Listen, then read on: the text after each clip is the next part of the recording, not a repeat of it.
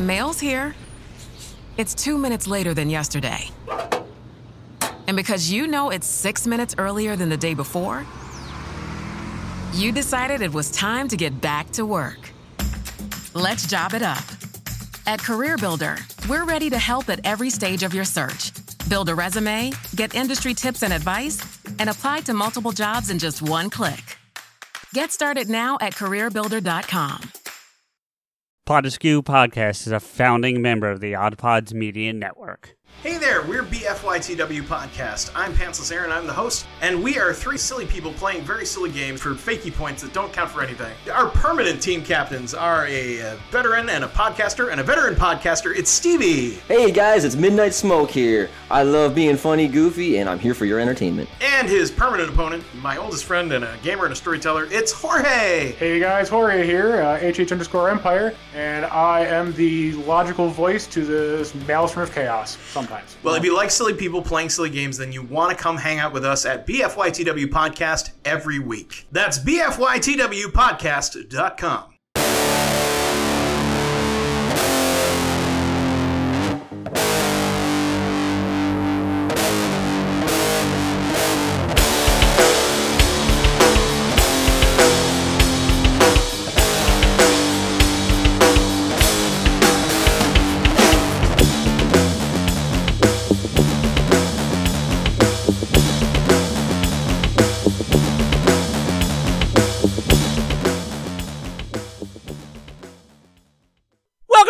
Pod Askew Podcast. I am CJ, and with me, as always, is my hetero late mate Rico. What's up, man?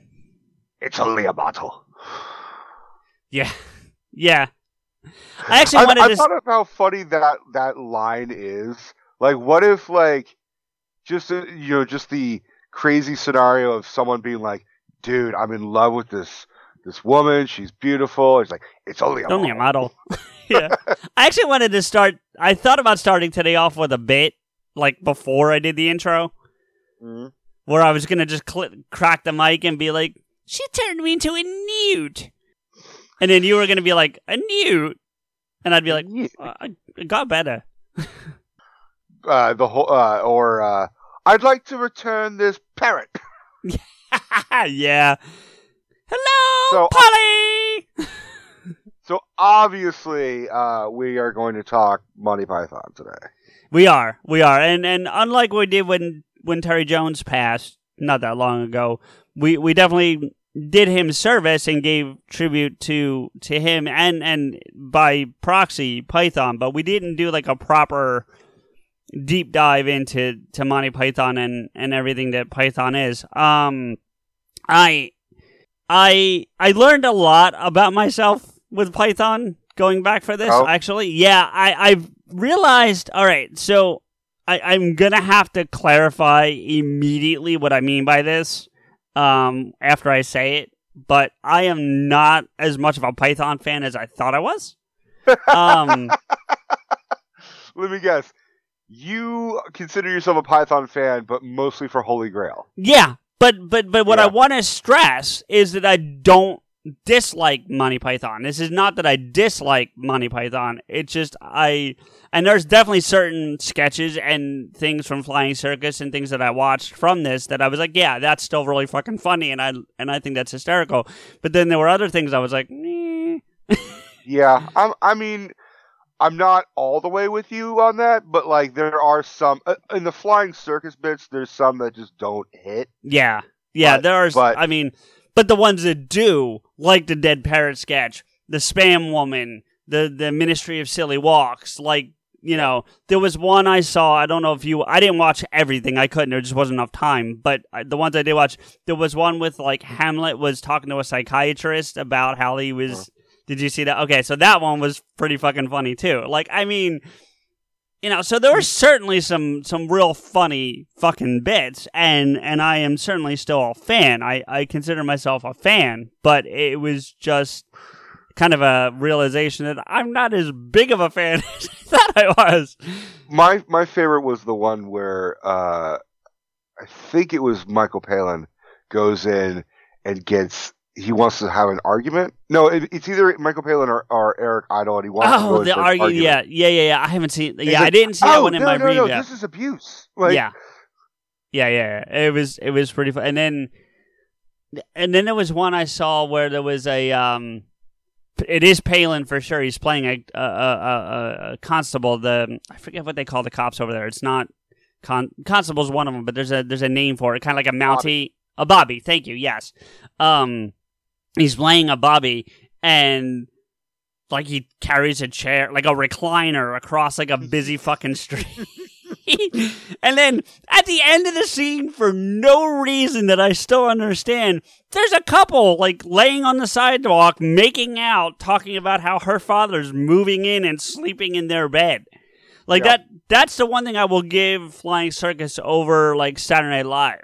Saturday Night Live has all these sketches, but they don't overlap. Like, Python seems to overlap their sketches, so it goes from one to the next with a little bit of each in the previous sketch. Monty Python is definitely an acquired taste. Sure. You have to be...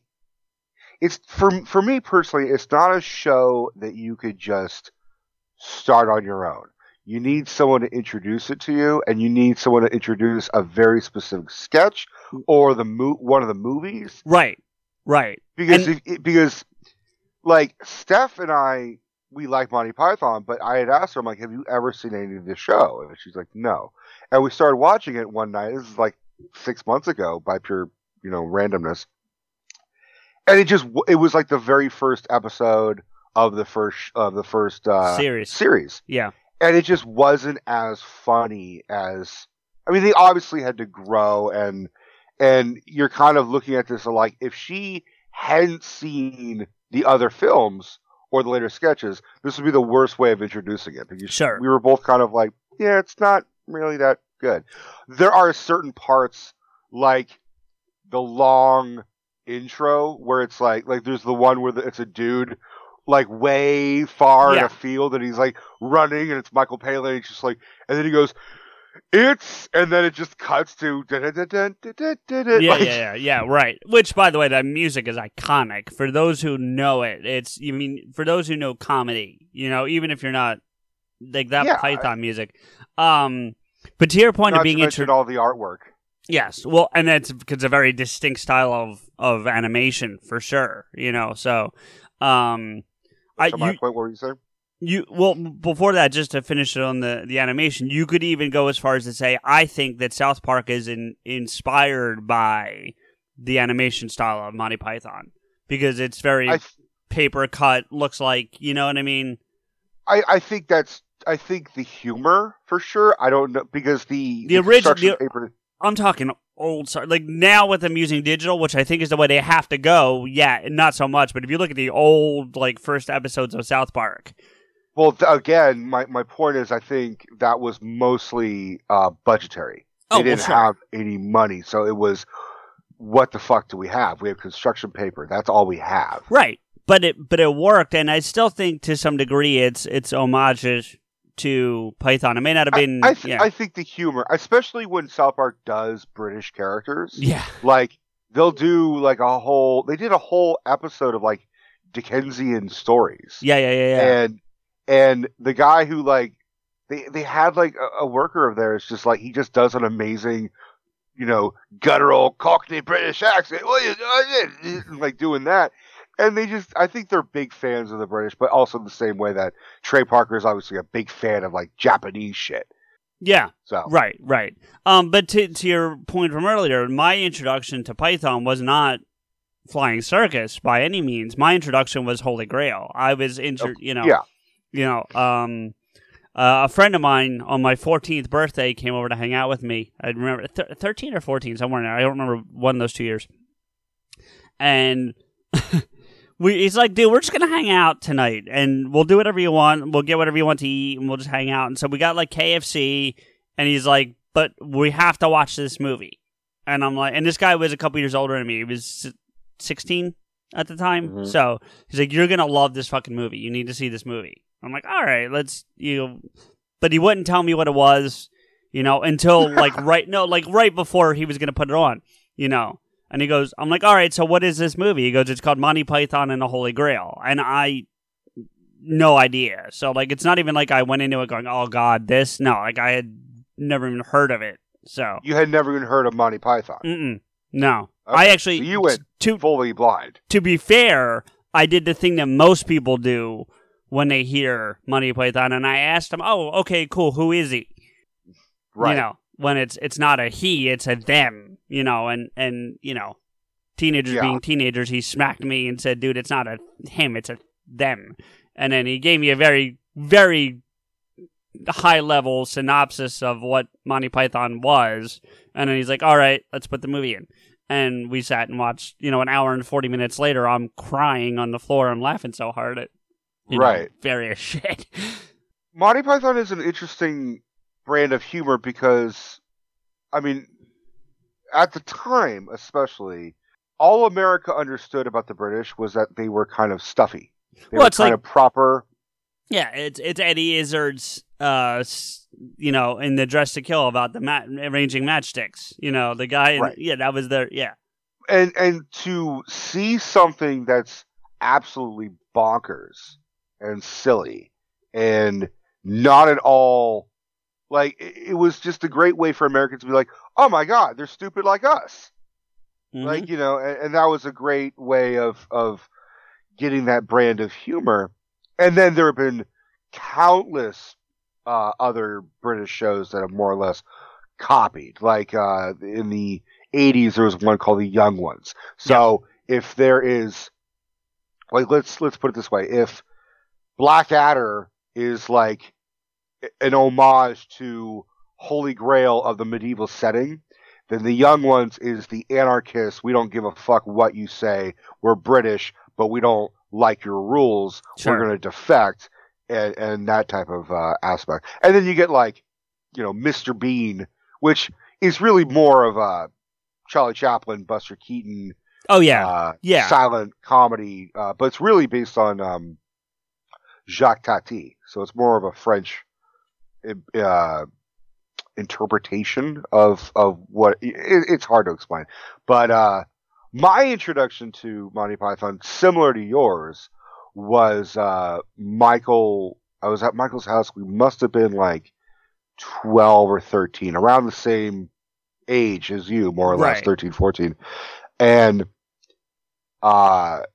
Meaning of Life was on, and it was like on cable. Okay. And now here's the thing. I know Holy Grail is everyone's favorite. But I have a Holy Grail. Pun intended. But Meaning of Life was, for me, almost a better way to be introduced to Monty Python, because it is sort of the weaker film, and it is sort of the one where it's like the most outrageous in certain scenes, and it's closer to Flying Circus in that it's sketches put together to tell an overall story. You know, yes, it's the least coherent movie, which is ironic because we're including Holy Grail, which has got a lot of incoherency. Yeah, but in the in the best way. I mean, honestly, most of the Python troupe have said that they think the best one they did was Life of Brian. Which, listen, I will say Life of Brian is the most coherent of their films. Oh, for sure. Yeah, coherencies-wise, sure. I agree with that. But it's the most linear beginning, middle, and end, with the exception of him, you know, falling in a spaceship. Yeah, which I had forgotten about because it's been a minute since I saw The Life of Brian, and I was like... Yeah. Space aliens, okay. I had actually forgotten that it was that early in the film. I thought it was later. I thought it was so towards the end, but There is two parts of Life of Brian that I had seen it before we did this, but it'd been a while, and there were two parts that I'd completely forgotten about: the aliens and Graham Chapman hanging Chapman, full floors.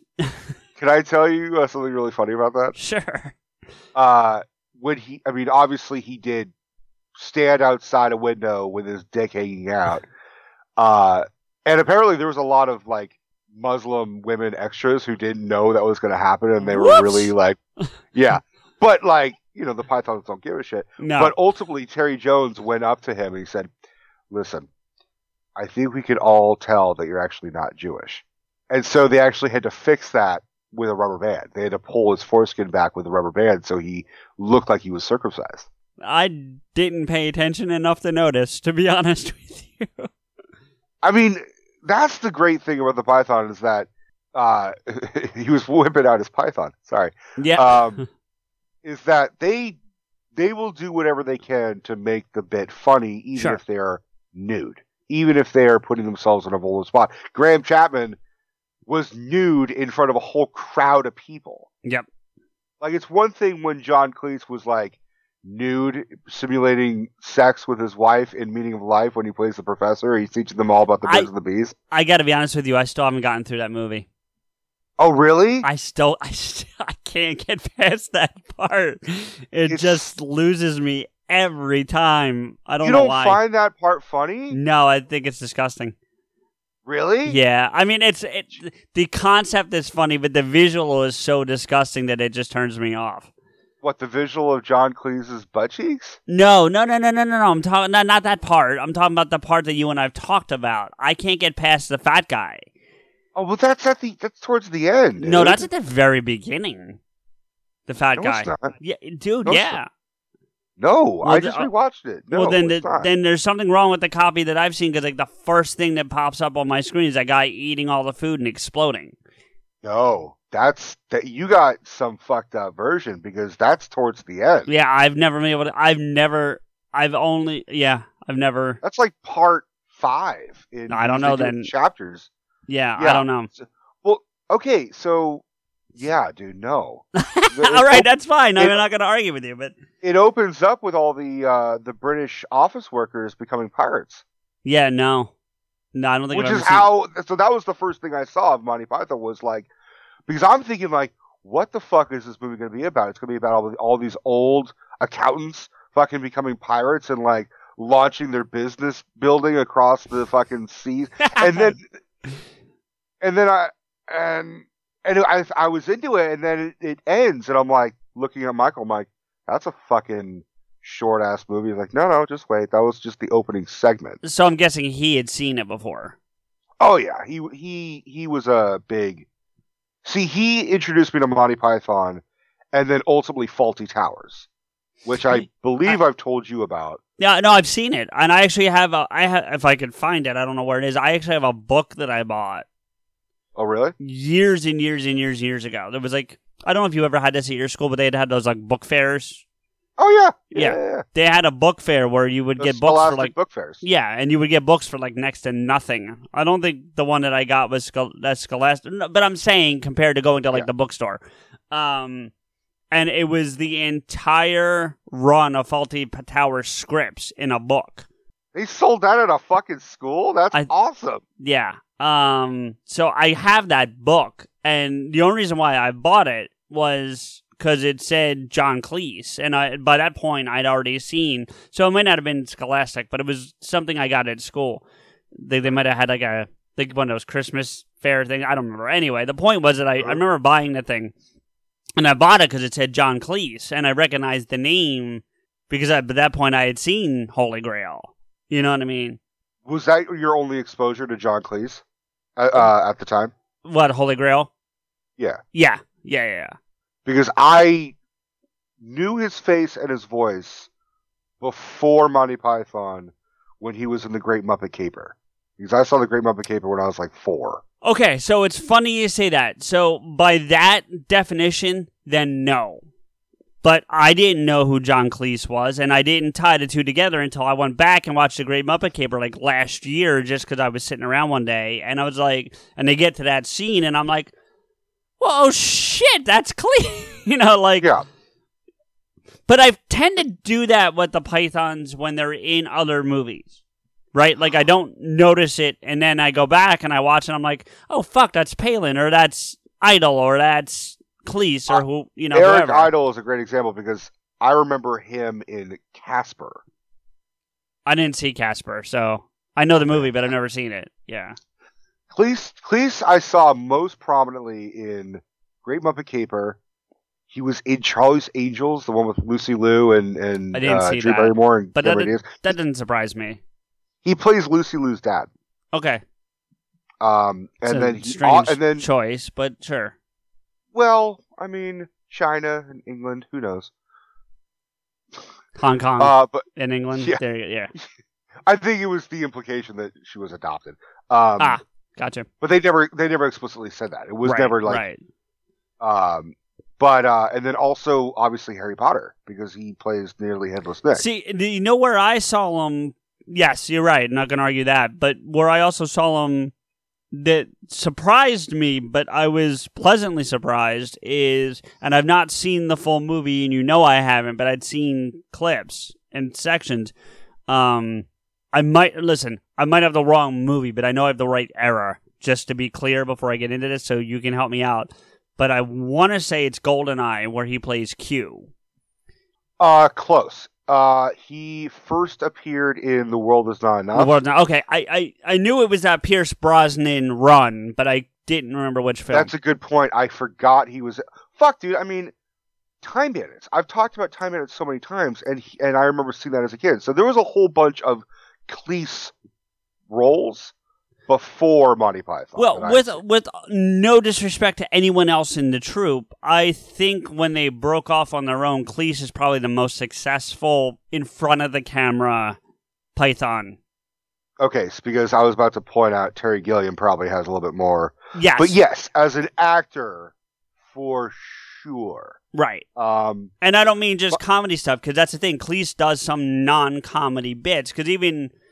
You know, like for example, the Bond movie, he brings some humor to Q's character, because again, I've seen that sequence, but it's not a comedy movie, it's Bond, you know. But, I mean, towards the end, those Brosnan movies were becoming a little bit more campy as opposed to serious, especially with Cleese in on screen, because he took over for Desmond Llewellyn. As Q, but he sort of like passed, right? I think that's why he had died in a car accident. He was also old, but he had died in a car accident. Oh, see, I thought it was age. I didn't realize. Okay, anyway. No, but he was getting ironically enough, he was getting ready to retire, which is why they brought in Cleese in the first place. But he did die of a car accident, and they like changed his name from Q to R, and then it went back to Q. Right, because Q can be like an. A designation as opposed to a... Q is short for quartermaster. Okay, that makes sense. Yeah. Well, it's just like M. I mean, M, you know, like Judi Dench stopped playing M, and they brought in Ray Fiennes, and they're still calling him M. You know what I mean? Yeah, so. I mean, M was always the... I always envisioned M was like master or manager or something. Not to get completely off topic, but we've talked about this before, but I love that line in Casino Royale when he says, I always thought M was a randomly assigned designation I had no idea it stood for, and she goes, utter another word and it'll be the last thing you ever say. Right. That's just... In that case, M stands for murder. Yeah, for real. Which I believe is a movie. Isn't it M is for Murder, or Dial M for Murder? I think it's actually a movie. Dial M for Murder, yeah. It's I think it's a Hitchcock film. I think so, yeah. Anyway, we're getting way off there, but so would you say Cleese is your favorite Python? You know, it's funny. I want to say yes, just because he's the most on screen. Like, not necessarily in Python stuff, but I mean, just like we just talked about, like in he's the in most other prolific actor, right? He's the most. You see him the most of all the Pythons that have gone on to do things, right? I actually have to tell you that going back through this, so I think Michael Palin might be my favorite. He is funny as fuck, and I think a little underrated, honestly. I have to agree. I wouldn't say he's my favorite, but I think he's definitely. You could tell that he was definitely one of the. Ones that came up with all the best jokes. Well, see, the thing with Palin is he seems to be the most diverse. Preserve.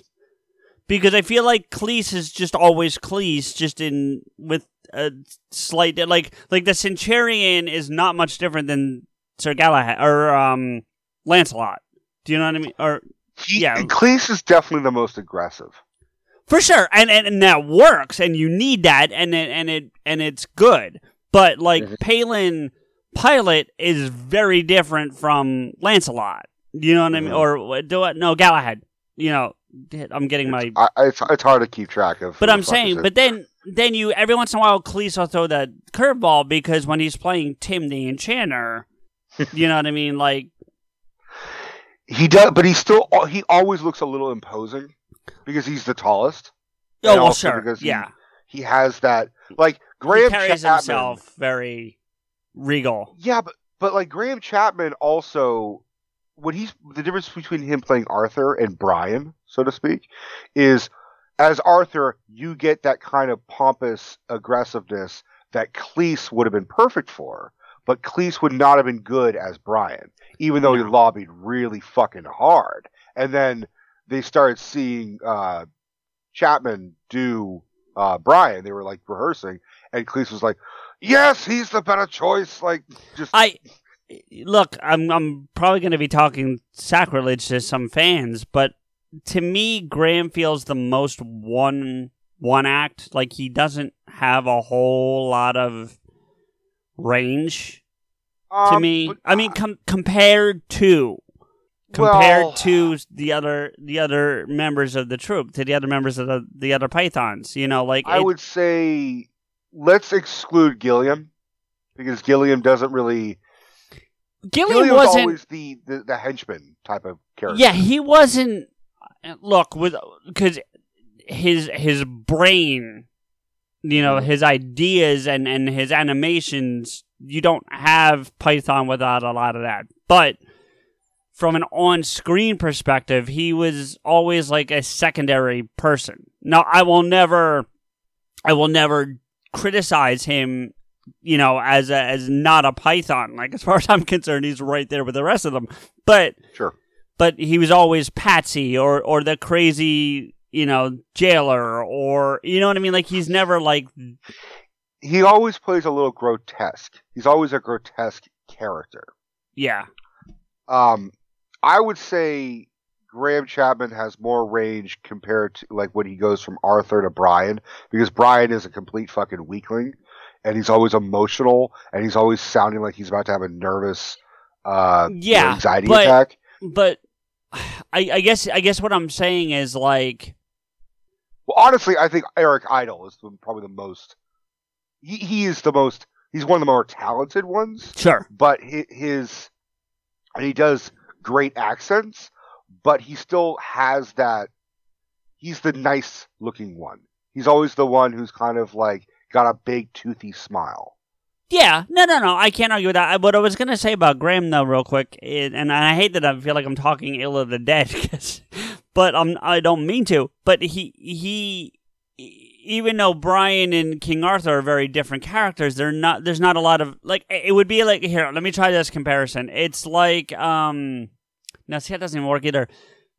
I was going to say, like, Mike Myers to Dana Carvey, because Dana Carvey can be just about anybody, whereas I don't think Mike Myers has as much, like, even with all the people he plays in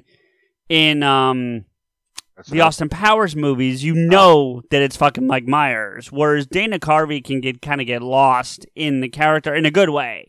Do you know what I'm saying? I feel like Dana Carvey's a better impressionist. Mike Myers is better at comedy. At physical comedy, I would say. Yeah. But do you see what I'm saying? Like Graham doesn't have a wide range, whereas like you know. Palin and Idle, to your point, and you know they and well Terry Jones. We also have to include Terry Jones. I was getting there. You just Terry Jones too. Although I feel like Terry Jones always just was the woman, like you know. But he was so good. No, he was the best older fucking crotchety woman. I mean, but let's be real. The Mud Woman and Brian's mother are the same fucking person. I mean, they have the same voice, the same outfits, essentially, and a little bit of the same look. With about you know, a couple hundred years of difference. No, not really. Yeah. No. Go put those two characters side by side: the Mud Woman and And no. I mean where the timing is set. Oh, well, yes, that's different. But I'm talking that's about. What I mean. Yeah. No. I agree with you there. But I'm talking about the character itself in terms of a diverse. You know, that's not very different from each other. No, but I mean, that's what you get when you get the same fucking six people playing the same acting all the roles. Yeah. Oh, and that's one of the things that you got to give Python credit for is Saturday Night Live would cast 50 people if they felt like they needed it. I don't think they have a cap. I don't think they would go that high, but you know what I'm saying. They have a small cast. I mean, I think it's up. But to it's not six. Right. That's the point I'm trying to get to. Do you know what I'm saying? Is it's not Python 6, and Python did stretch out. They had a woman, the one who plays Zoot in Holy Grail. She's in a bunch of Flying Circus. Chesterbrook Academy Preschool is here to help your child move forward academically, socially, and emotionally. You'll be amazed at the progress they'll make in our classrooms. They'll be ready for kindergarten and make lots of new friends in the process. So they'll be happy, and in turn, so will you. Contact us today to schedule an open house appointment starting at 10 a.m. on Saturday, January 22nd. Visit ChesterbrookAcademy.com to find a preschool near you. That's ChesterbrookAcademy.com. Hi, I'm Flo from Progressive. Being a baseball fanatic like me can be stressful. It's not all sports points and touchdowns. So Progressive is going to help you take your mind off your team for a moment. Instead of thinking about how they missed that goal point score, think about the Name Your Price tool from Progressive letting you choose coverage options based on your budget. Unlike your team that missed the end zone net area. Well, anyway, hope this distraction about Progressive's Name Your Price tool was helpful. It sure kept me from thinking about all those penalty balls. Yay, sports! Progressive Casualty Insurance Company and Affiliates. Price and coverage match limited by state law. That sketches as well. Connie Booth. One of them was married or was with Cleese because I think if it's Connie Booth and they started Fawlty Towers together. I'll have to look her name up. The waitress. I don't know what that means. In Fawlty Towers. I've never actually watched Fawlty Towers. I've only read the book. What the fuck? That dude. No, dude, why? No, it wasn't by choice. For reading the script of Fawlty Towers, you got to see the movie or the show. It wasn't by choice. It was just having on Netflix. All right, well, I'll get there. Now you have no choice. No, I have no choice. Do not watch another Avengers movie. Fucking watch Fawlty Towers, dude. No, I don't think it's Connie Booth because they said Connie Booth played the witch. Yes. No, the woman I'm thinking of is Carol Cleveland. Okay. I'm still kind of reeling from the fact that you didn't go through Meaning of Life. No pun intended. Yeah. So what did you watch? You watched Life of Brian, Holy Grail, and some episodes of... A handful of Flying Circus, yeah. So you didn't watch Time Bandits like I asked you to. I didn't get a chance, but I had seen it before. It's been years, but I did see it before. But if you go into it looking at all the dwarves as representations of the Python troupe, it makes it even more funny. Well, I'll try. Listen, man, I only get so many days in a week, and I am working a full-time job again. So that's true. But I don't want to hear, I rewatched Civil War the other day. Fuck you. Watch Time Bandits. Dude, you gotta get off me about that. I watch more than just Marvel movies. Like last week before we even decided to do this, I went back and did all the JJ Star Trek movies because I felt like it. So okay, what'd you watch last night? Last night I watched The Life of Brian, and then and then Holy Grail as I went to sleep, and only because I went to sleep because I had seen it a countless number of times that I didn't really need to. I didn't even rewatch Holy Grail because I saw it 3 months ago. No, I did just because I love it so much, and I was like, fuck it, I'm going to sleep anyway. I might as well put on Holy Grail. Right. And I got farther than I thought I would. I got to the Trojan bunny rabbit before I fell asleep. So Jesus Christ! Yeah. Oh, a different bunny rabbit. Yeah. No. I think he says it then too when they launch it back over the wall at him. Oh yeah, right. You're right. You're right. Different bunny rabbit, but still bright line. I love bunny rabbits. Yeah, they do. By the way, can I say that I feel like only not to go completely off topic again, but when Ready Player One came out and aired, I guarantee you there was only a handful of people who watched that movie who got the holy hand grenade when he bought that. I don't know that's true. I mean, I think because Holy Grail has such a huge fan base, for especially for guys in our, you know, respected age group, because you don't have to be 40 or 29. You could be, I mean, that movie rents so much at the video room, and you know what? we had to buy an extra copy. It holds up. Like, that's the other thing. I mean, Life of Brian holds up too, but Holy Grail holds up, I think, better. Well, because it's a timeless film. It's set in, in Arthurian times, so anybody can appreciate it. But it's also because it's wacky, it's silly, and I did test something with it last night that I've been curious about, because I could see Python doing this. So hear me out, right?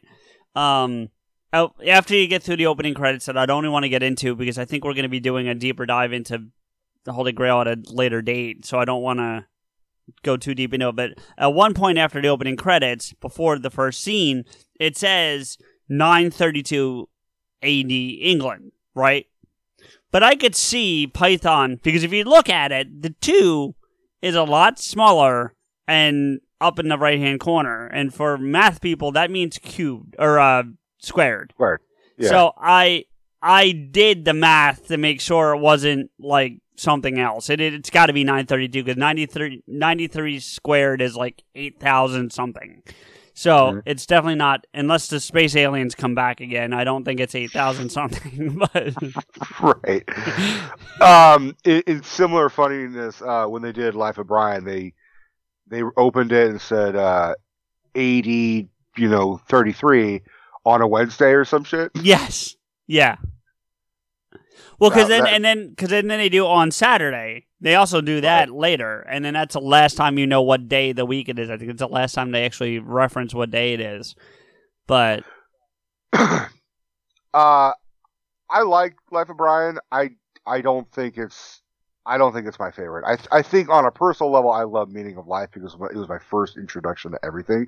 But I definitely concede that Holy Grail is probably the funniest. Well, I was laughing really fucking hard at Meaning of Life last night. Like, I was really laughing hard. Oh, I'm sure you were. And you're right. When it has those, memories to go with them, you know what I mean? That's why I think you're not wrong that Holy Grail is probably the funniest, but I think one of the reasons why I personally laugh at it so hard is because I still remember sitting next to my friend who introduced me to it, who was a huge fan, and, like, he's such a fan and loves it so much that he was laughing at stuff that hadn't even happened yet right before it happened. Like, he was one of those guys. So, like, and I remember those moments. You know what I mean? Like sure. It's only a flesh wound with the Black Knight. Like, before John Cleese ever says it, he's already laughing because he knows it's coming. You know what I mean?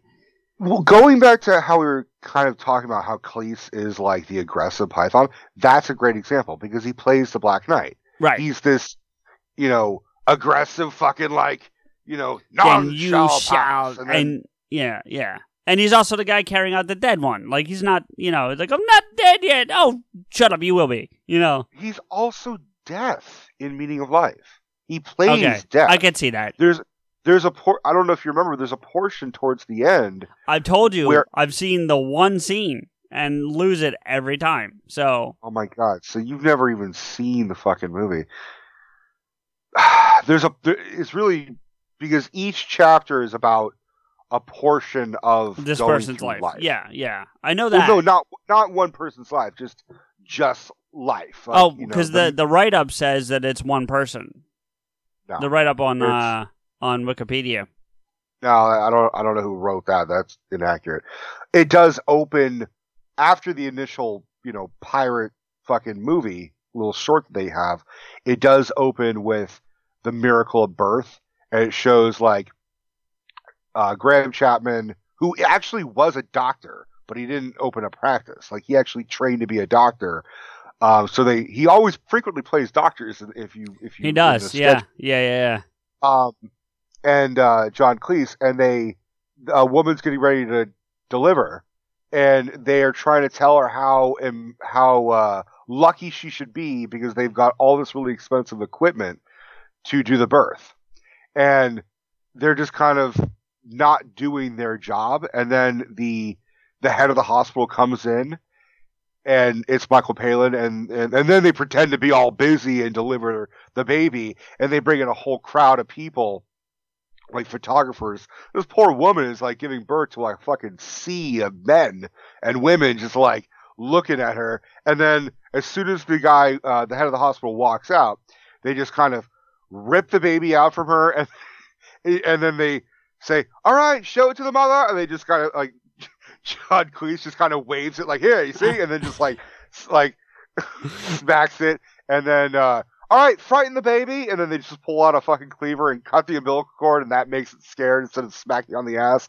And then wrapping it in a towel. And then they just walk the fuck out. And she's just left there. And then she's like, "Is it a boy or a girl?" He's like, "Well, it's not really fair to generalize it now, is it?" When I first saw that, I'm like, that's kind of like, in a roundabout way, like a transgender joke. Like, yeah, it's like very early, and I don't know if it was the intent, but I'm like, that's kind of way ahead of its time. It was like, don't assume it's a boy. Like, huh?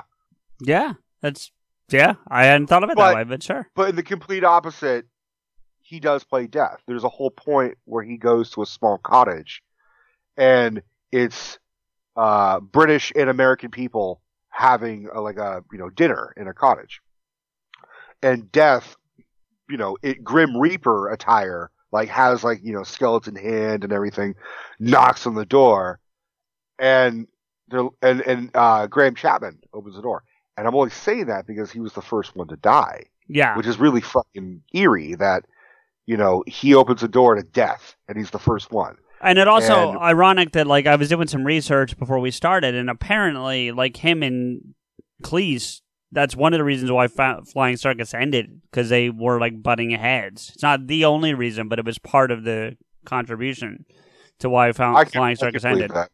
Because apparently Chapman was in the throes of alcoholism, and Cleese was getting fed up with it. Well, Cleese was having Cleese's daughter started drinking and doing drugs at 11. So he was very sensitive to that, to abuse, alcohol and drug abuse. Right. So I think seeing his partner, and it's hard to work with somebody, let alone be their friend. Sure. But it's hard to work with somebody who's, drinking that much. I mean, he was reportedly having to drink so much during Holy Grail that the part where they're near the bridge, Graham Chapman thought he was having a panic attack because of the height of the bridge and everything, because that was a precarious fucking bridge as well. Sure. But it was really him going through the DTs. He didn't realize it.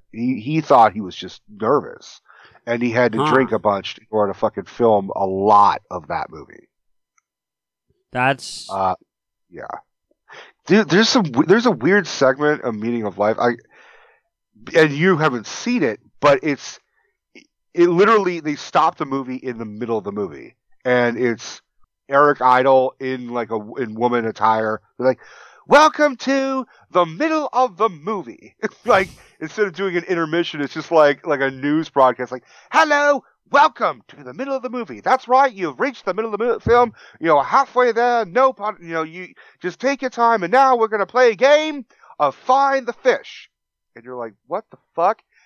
And then it shows this segment that is so out of left field, even more for the Python troupe. It is the most bizarre fucking thing. Forget the fat dude blowing up. Forget the Python troupe being fish. Forget everything else. It is straight up, I think it's Gilliam and Graham Chapman. And Gilliam later said that he wrote the sketch as... the bizarreness of our dreams not making sense, but it didn't deliver, so it's just a bizarre sequence, and you don't know what the fuck it means. That's great. But I shit you not, Graham Chapman is, without anyone realizing it, is Lady Gaga. You look at that scene, it's Graham Chapman in, Lady Gaga attire and wig and, makeup, and you're just like, dude! They fucking came up with Lady Gaga before Lady Gaga did. It's like a Simpsons thing. Right. What the? You don't. I mean, eventually you're gonna have to watch. I'll try it again. Yeah. Yeah, watch Meaning of Life, watch Time Bandits, because Time Bandits, dude, it is an unofficial Python film, because John Cleese plays Robin Hood. Michael Palin was in it. Terry Gilliam directed it. There's even there's another one that's called I think it's called Caveman. It's technically Ringo Starr, but Gilliam's involved, and I think it's Gilliam. There's another one. So it's weird that you bring up a Beatle, because when they made Holy Grail, they only made it for $400,000, which to you and me is a lot of money, but for a movie, yeah. And if you look at that movie, you're like, this was only $400K? That's ridiculous. Well, I mean, that's one of the reasons why there's not horses in the movie. Yes. Yeah. That was Eric Idle's idea. I thought it was Gilliam's. No, it was either Palin or Idle. I think it was Idle. And he was just like, well, we can't afford horses. Why don't we just take two coconuts and do this?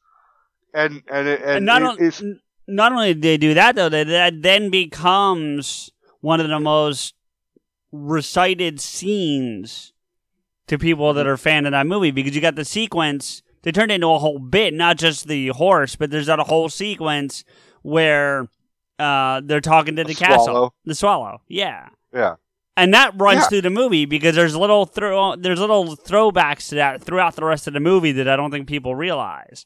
What, a European swallow or an African swallow? Well, not just that, but when he first meets, and I'm sure we'll get into this again when we do the movie, but like, when he meets, why am I blanking on the guy who's got the grate that he flips off? It's Terry Jones behind the thing, but and the whole witch scene. But right as the camera pans onto him as they're bringing the witch to him, he's holding a swallow. To show you how easy it is to file a claim with Geico, we hired a nature show host. In the native habitat of a suburban driveway, the poor victim of a broken windshield is left assessing his vehicle, utterly helpless. Well, not true. If he's got Geico, he can file a claim online, over the phone, or with his handy mobile app. But like a lone gazelle, he'll suddenly be left to fend for himself, awaiting his terrible fate. Nope. Geico will assign him a designated claims team to help him out, too. So the gazelle gets his car fixed and everything. Wow. Nature is so cool. Geico. Great service without all the drama. Introducing Venture X, Capital One's new travel card for people always asking, where next? You earn 10x miles on hotels and rental cars, and 5x miles on flights booked through Capital One Travel, and 2x miles on everything else you buy with Venture X. Plus, receive premium travel benefits like access to over 1,300 airport lounges. The Venture X card from Capital One. What's in your wallet? Terms apply. See CapitalOne.com for details. And a coconut on a string, and he throws it into the air to see if the swallow can carry the coconut. Yeah. You know, like... I mean, I saw an interview with John Cleese, and he basically was like, you have no idea what you can come up with when you have no money. But... for real. In comparison, Life of Brian almost wasn't made, because they figured, hey, we made Holy Grail for $400K, it was successful, but I mean, none of the Pythons liked making that movie. It due to Graham Chapman's drunkenness, and it was miserable weather because it was in Scotland, and it's always fucking raining in Scotland, and they were only allowed to shoot at one castle, so they had to kind of keep improvising of how to make this one castle look different than other castles and shit. They had to, obviously they didn't have horses and blah blah blah blah blah. So. But they had written Life of Brian. They thought this is going to be the best fucking movie we could ever come up with. But no studio wanted to give them the money. And then Cleese was going to do another film with, Peter Sellers. Because Life of Brian wasn't going to happen, so he signed on to do a movie with Peter Sellers. I can't remember which one. And Eric Idle called him up and said, "Hey, yeah, we're doing Brian." He's like, "How?" It's like, George Harrison is going to give us the money. He's like, "How do you know? Wait, George Harrison, why?" He's like, I sent him the script. And he was a huge Flying Circus fan. He was And he called back and said, "Yeah, I'll put up the money." I'm like, well, why? Because I want to see the movie. I'll take it a step further because I'm sure you haven't seen this, and it's not meant as a you, but like when George Harrison died, there was a concert for George. It's a 2 hour long concert of them playing some of his music and other things, and the surviving Pythons show up. Yeah. And sing "Sit on My Face and Tell Me You Love Me," you know, as a kind of an homage to him. So it was cool because I remember the first time I saw that concert, I see them come up and do the bit, and I just started dying. And it was funny because I was working at Goody. It was when I was still working at the record store. And it was right after George had passed. Well, not right after, but right after the concert had come out, because the concert took some time to put together. But they did the thing, and they put it, and so we're playing it in the store, and really? The Pythons come up and they do it. Now thankfully they wore pants, so because if you see the Hollywood Bowl version, which I have seen, they're not wearing. When they turn around to go off stage, none of them are wearing pants. Spoilers, right. But you want to hear an interesting thing about Holy Grail, though? Sure. So it's not about anything about making the movie, but in 2011, ABC and ABC News and People Magazine came up with their greatest movies of all time, and it's like the top five in a bunch of different categories. Mm-hmm. Monty Python, The Holy Grail came up number 2 in Best Comedy. What's number 1? Airplane, apparently. That's... I mean, I like Airplane, but I'd go Holy Grail over Airplane. I'd go Holy Grail over Airplane. I mean, I thoroughly enjoy Airplane, but this is a list, by the way, of stuff that like this is a whole thing that I should like bookmark because we should talk about this list. It's not bad, but I think you would find a lot of it kind of like Yeah, I think let me put it this way: because they're British, I think a lot of some of the jokes, just due to pronunciation, kind of go over some Americans' heads. Oh, yeah, like, for sure. And yeah. I think that's why Airplane is number 1, because I think Americans are just not getting all the jokes unless they have subtitles on. which I always watch movies with subtitles on, usually. Because then I can, especially if it's a British film, I get all the jokes. Dude, I love talking Python, but I seriously almost want to do this list like right now, but it would take a whole damn episode. Like that's the problem. No. We'll save that article. We'll do it. It's impressive. I did save it, but it's you and I could have some fun picking this thing apart, I think. But have you seen the movie A Fish Called Wanda? No, I've seen some scenes, but I've never seen the whole movie. So A Fish Called Wanda, just like Time Bandits, I believe, it's sort of an unofficial Python film. I would list A Fish Called Wanda as one as well. Is it Gilliam again or is it Palin that one? It's one of them. It's Cleese and it's Palin. No, but one of them directed it, didn't he? I thought Cleese wrote it. I don't. Okay, maybe that's what I'm thinking of. Maybe that's what I was thinking of then. Okay, my fault. And It is one of the, just like how we were talking about, like, Life of Brian is the most coherent of the Python films.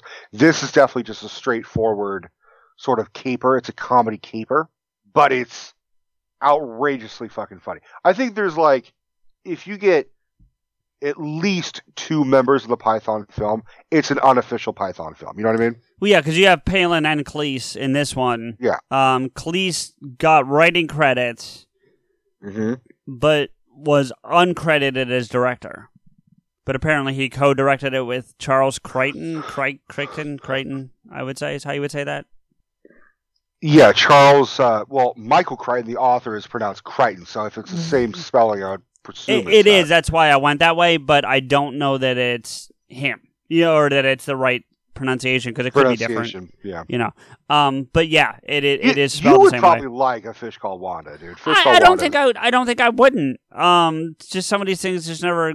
You know, I mean, I'm looking at some of the names in here, and obviously Cynthia Cleese. I'm guessing that's his daughter because she looks young. So, I mean, maybe it's Fish Called Wanda. I think is on HBO. Okay. Yeah, based.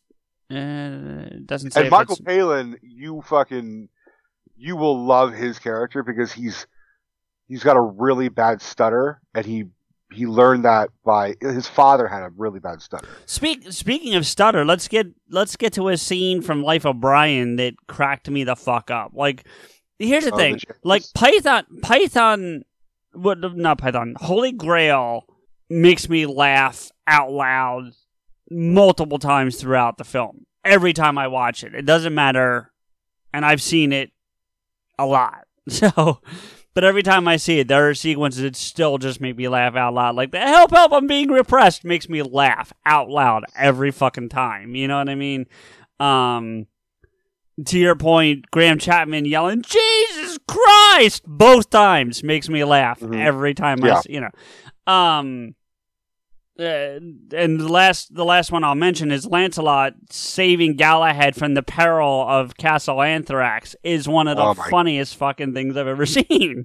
Because he's like... You feel for that character so much. Not only do you feel for the character, but he's like, I want to go face the peril. No, it's too perilous. You know, like that line just makes me die out loud. Life of Brian didn't do that. There were definitely scenes that I laughed at, and there were things that I laughed about, you know. Mm-hmm. Like when Brian's girlfriend, when they're going to crucify him, and Brian's girlfriend comes running in, and she's like, "We need to do it," and they go and have this meeting about whether or not they should go and help him.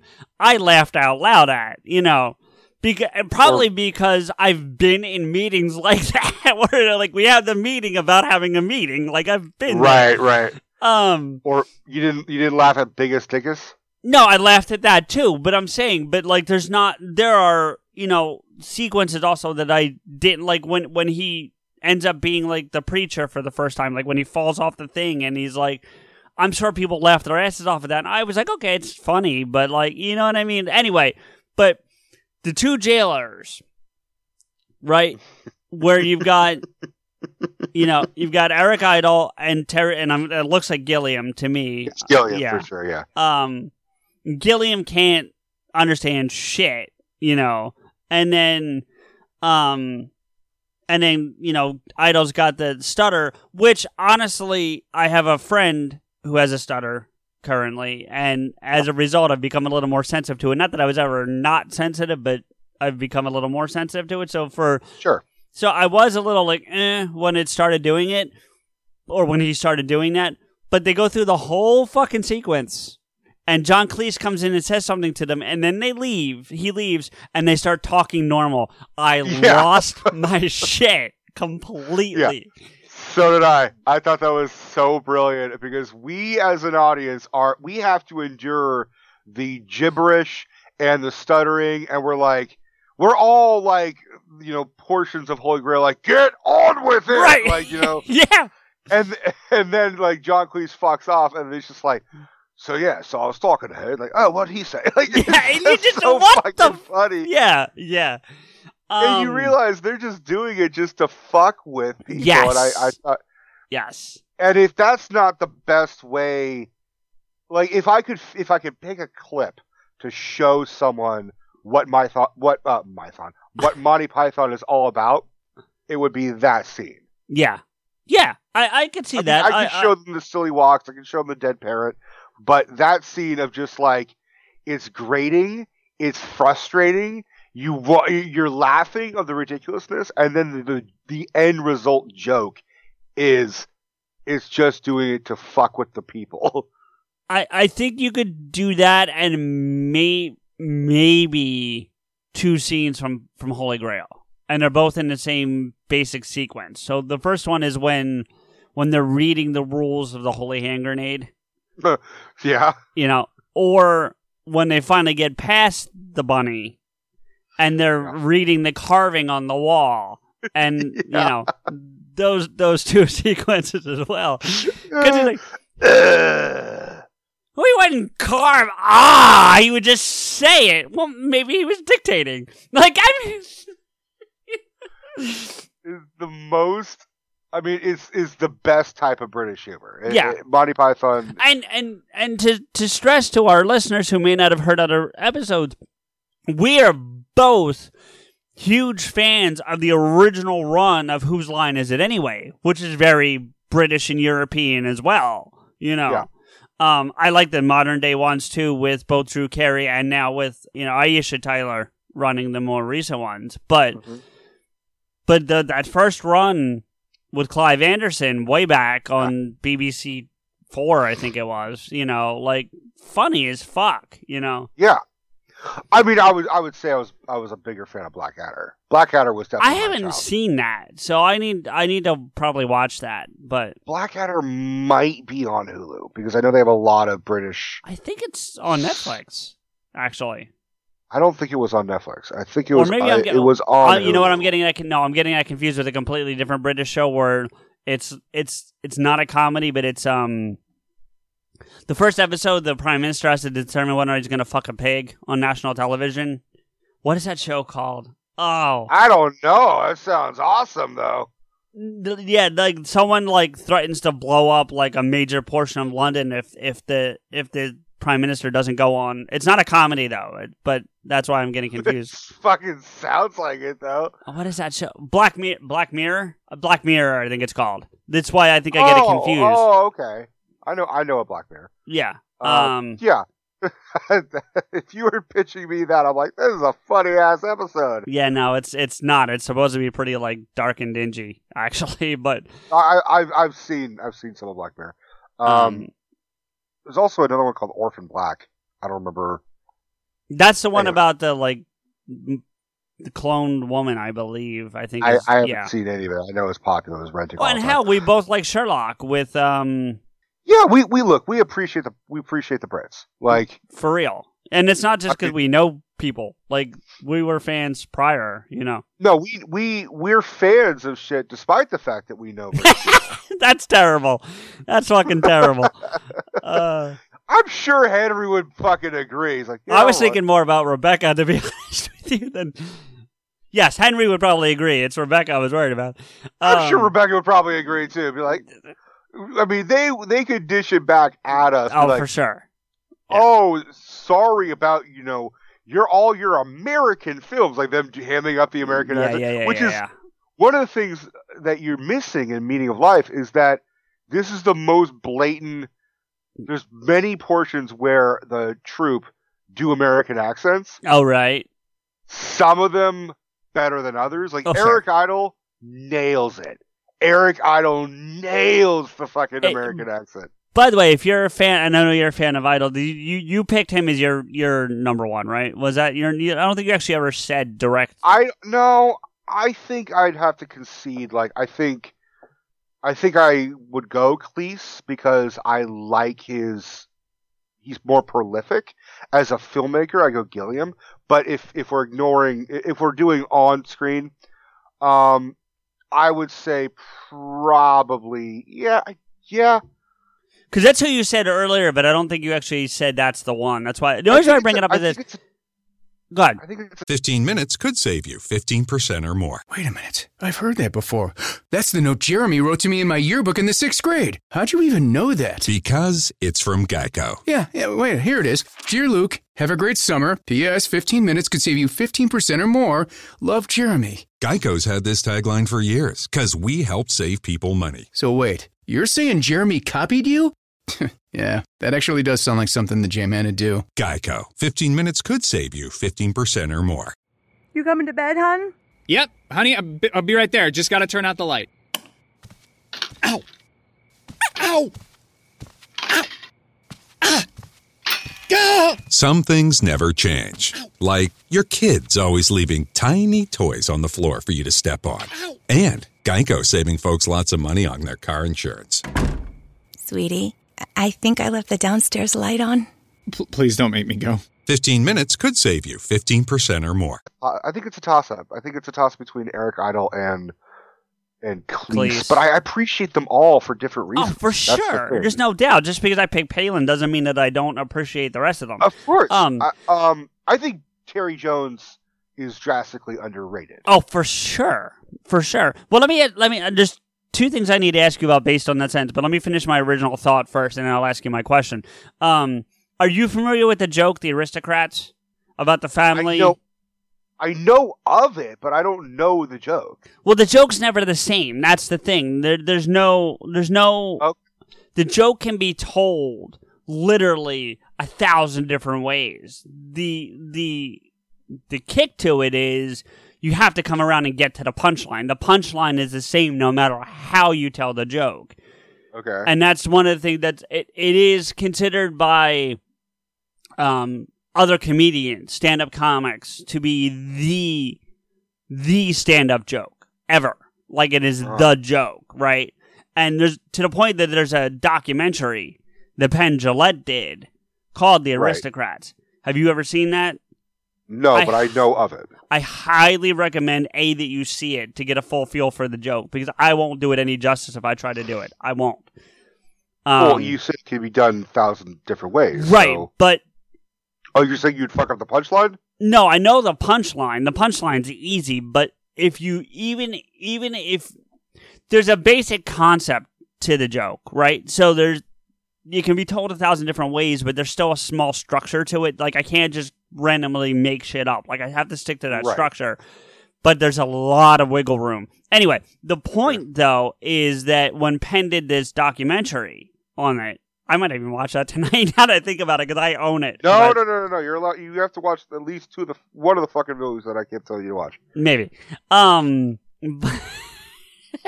When he's going around talking to different comics and comedians, because he's not just talking to stand-ups, he talks to a lot of comedic actors and people like that too, and he does talk to Eric Idle, and Idle, some of the people he talks to get to tell the joke and other people just talk about the joke, and Eric's one of the people that I'm sure they all maybe told the joke at some point, but Eric Idle got to do the joke, and he's very Eric Idle when he tells a joke. He's very animated and he's all over. Like they had to do a wide shot. We'll put it that way, because he's just so all over the place when he tells the joke. But it's very Eric Idle, you know. I think I like Eric Idle because I like his voice the most. His voice sounds the most pleasant to me. I would say he has the most distinct voice of the Pythons, with Cleese being a very close second, honestly. Sure. Not most variable, but like if I put you in a room and blindfolded you and put headphones on you and just played you voice samples of different people, I would bet $100 you would pick those two out before anyone else from the troupe. I would definitely pick out Eric Idle and Cleese. I think you could. John Cleese has a very distinct voice because he's got a jolly good. He's got that kind of raspy he sounds aggressive. Like, but he's also very upper class. He's not Cockney. Do you know what I mean? Like he's got that. No, he's a bit pompous. Right. That's what I mean. But I don't mean that as a shot at him. But it's in his voice. It's posh. As the Brits would call it, it's a little posh. Yes. There you go. That's a very good word for it. Yeah. Whereas Eric Idle is very Cockney, even when he doesn't amp up the Cockney, it's still there. So, but he just has that kind of voice up here, you know. Like, yeah. But Palin can move his all over the place, which is what I like about him. Palin goes low. That's what I've noticed. But he can go high too, and he can do the lisp, and he can do the draw. Like, I mean, think about when he's doing Pilot, you know. Yeah, but his natural thing is to go low and slow. Now whereas God, no, finish your thought. Whereas, sorry. Terry Jones, for example, always, you know, is when he's a man playing a man, he goes low and slow. But when he's a woman, he just nails the oh shut up like that, that high screechy fucking voice. Now I have a question that I should be able to find the answer to on IMDb, but the problem is, like we've talked about, the Pythons play like multiple people on every fucking movie. So if I try to find this character, it's going to take me a year because the list of names next to each one of them is, forever. Right. The guy in the jail in Life of Brian that's attached to the wall. That's Palin. That is Palin. Yeah. See, but that's the thing, and that's what the other thing about him that I like is because then that means he's also the main knight who says knee, like the head of the Knights of Knee. Yeah, and he's also the father of the guy trapped in the tower. That would be him. Yeah, I mean, and that sounds very different than Sir Galahad. Michael Palin definitely has done high pitch, but he definitely. I mean, they all kind of do. The only one who doesn't do high-pitched is John Cleese. Yeah, John Cleese doesn't really do different voices. And even then, there is one scene, there's one thing I've seen, it's not from the movies, where he does go a little high-pitched, but it's not, compared to those other guys, no, not at all. But like when he's talking, it's the Dead Parrot sketch. He's like, hello, Polly! You know, but it's still not anywhere near, yeah. Right. He's at his most, he's at his nicest. Like in when he plays Robin Hood in Time Bandits. Because he, if you, I don't, just to remind the audience, Time Bandits is all about like these dwarves that like worked for God, got tired of not getting the credit, so they stole a map with full of time and wormholes through time and space and shit, and they decided to like steal from people of history like Robin Hood and Napoleon shit. So they just robbed Napoleon's ass, played by Ian Holm, and they go to the Middle Ages, and they in turn get captured by the Robin Hood's merry men, and they reveal that they're burglars and robbers, just like they are. And so Robin Hood, played by John Cleese, because all the henchmen are dirty and grungy, they got shit on their face, and I mean that almost literally. And they're just like, there's also a character who just doesn't speak a lick of intelligible English, right? And they all look like Terry Gilliam. Let's put it that way. They all act and look like Terry Gilliam. And then they're like, oh, the leader's going to come out, and John Cleese in full-on green fucking outfit and tights and the fucked up hat and the feather in his hat and everything. He's like, oh yes, hello, I'm Hood. Just very proper. He's like, oh, jolly good. So you're all robbers, are you? He's like, yes, Mr. Hood. He's like, oh, well, what can I say? Thank you very much. And they're like, what? Oh, well, thank you. All this gold that you stole is going to be great for us. And he basically steals their fucking robbery to give to the poor. And they just don't know what to fucking say. He's like, oh, the poor are going to be so happy. The poor? You don't know the poor?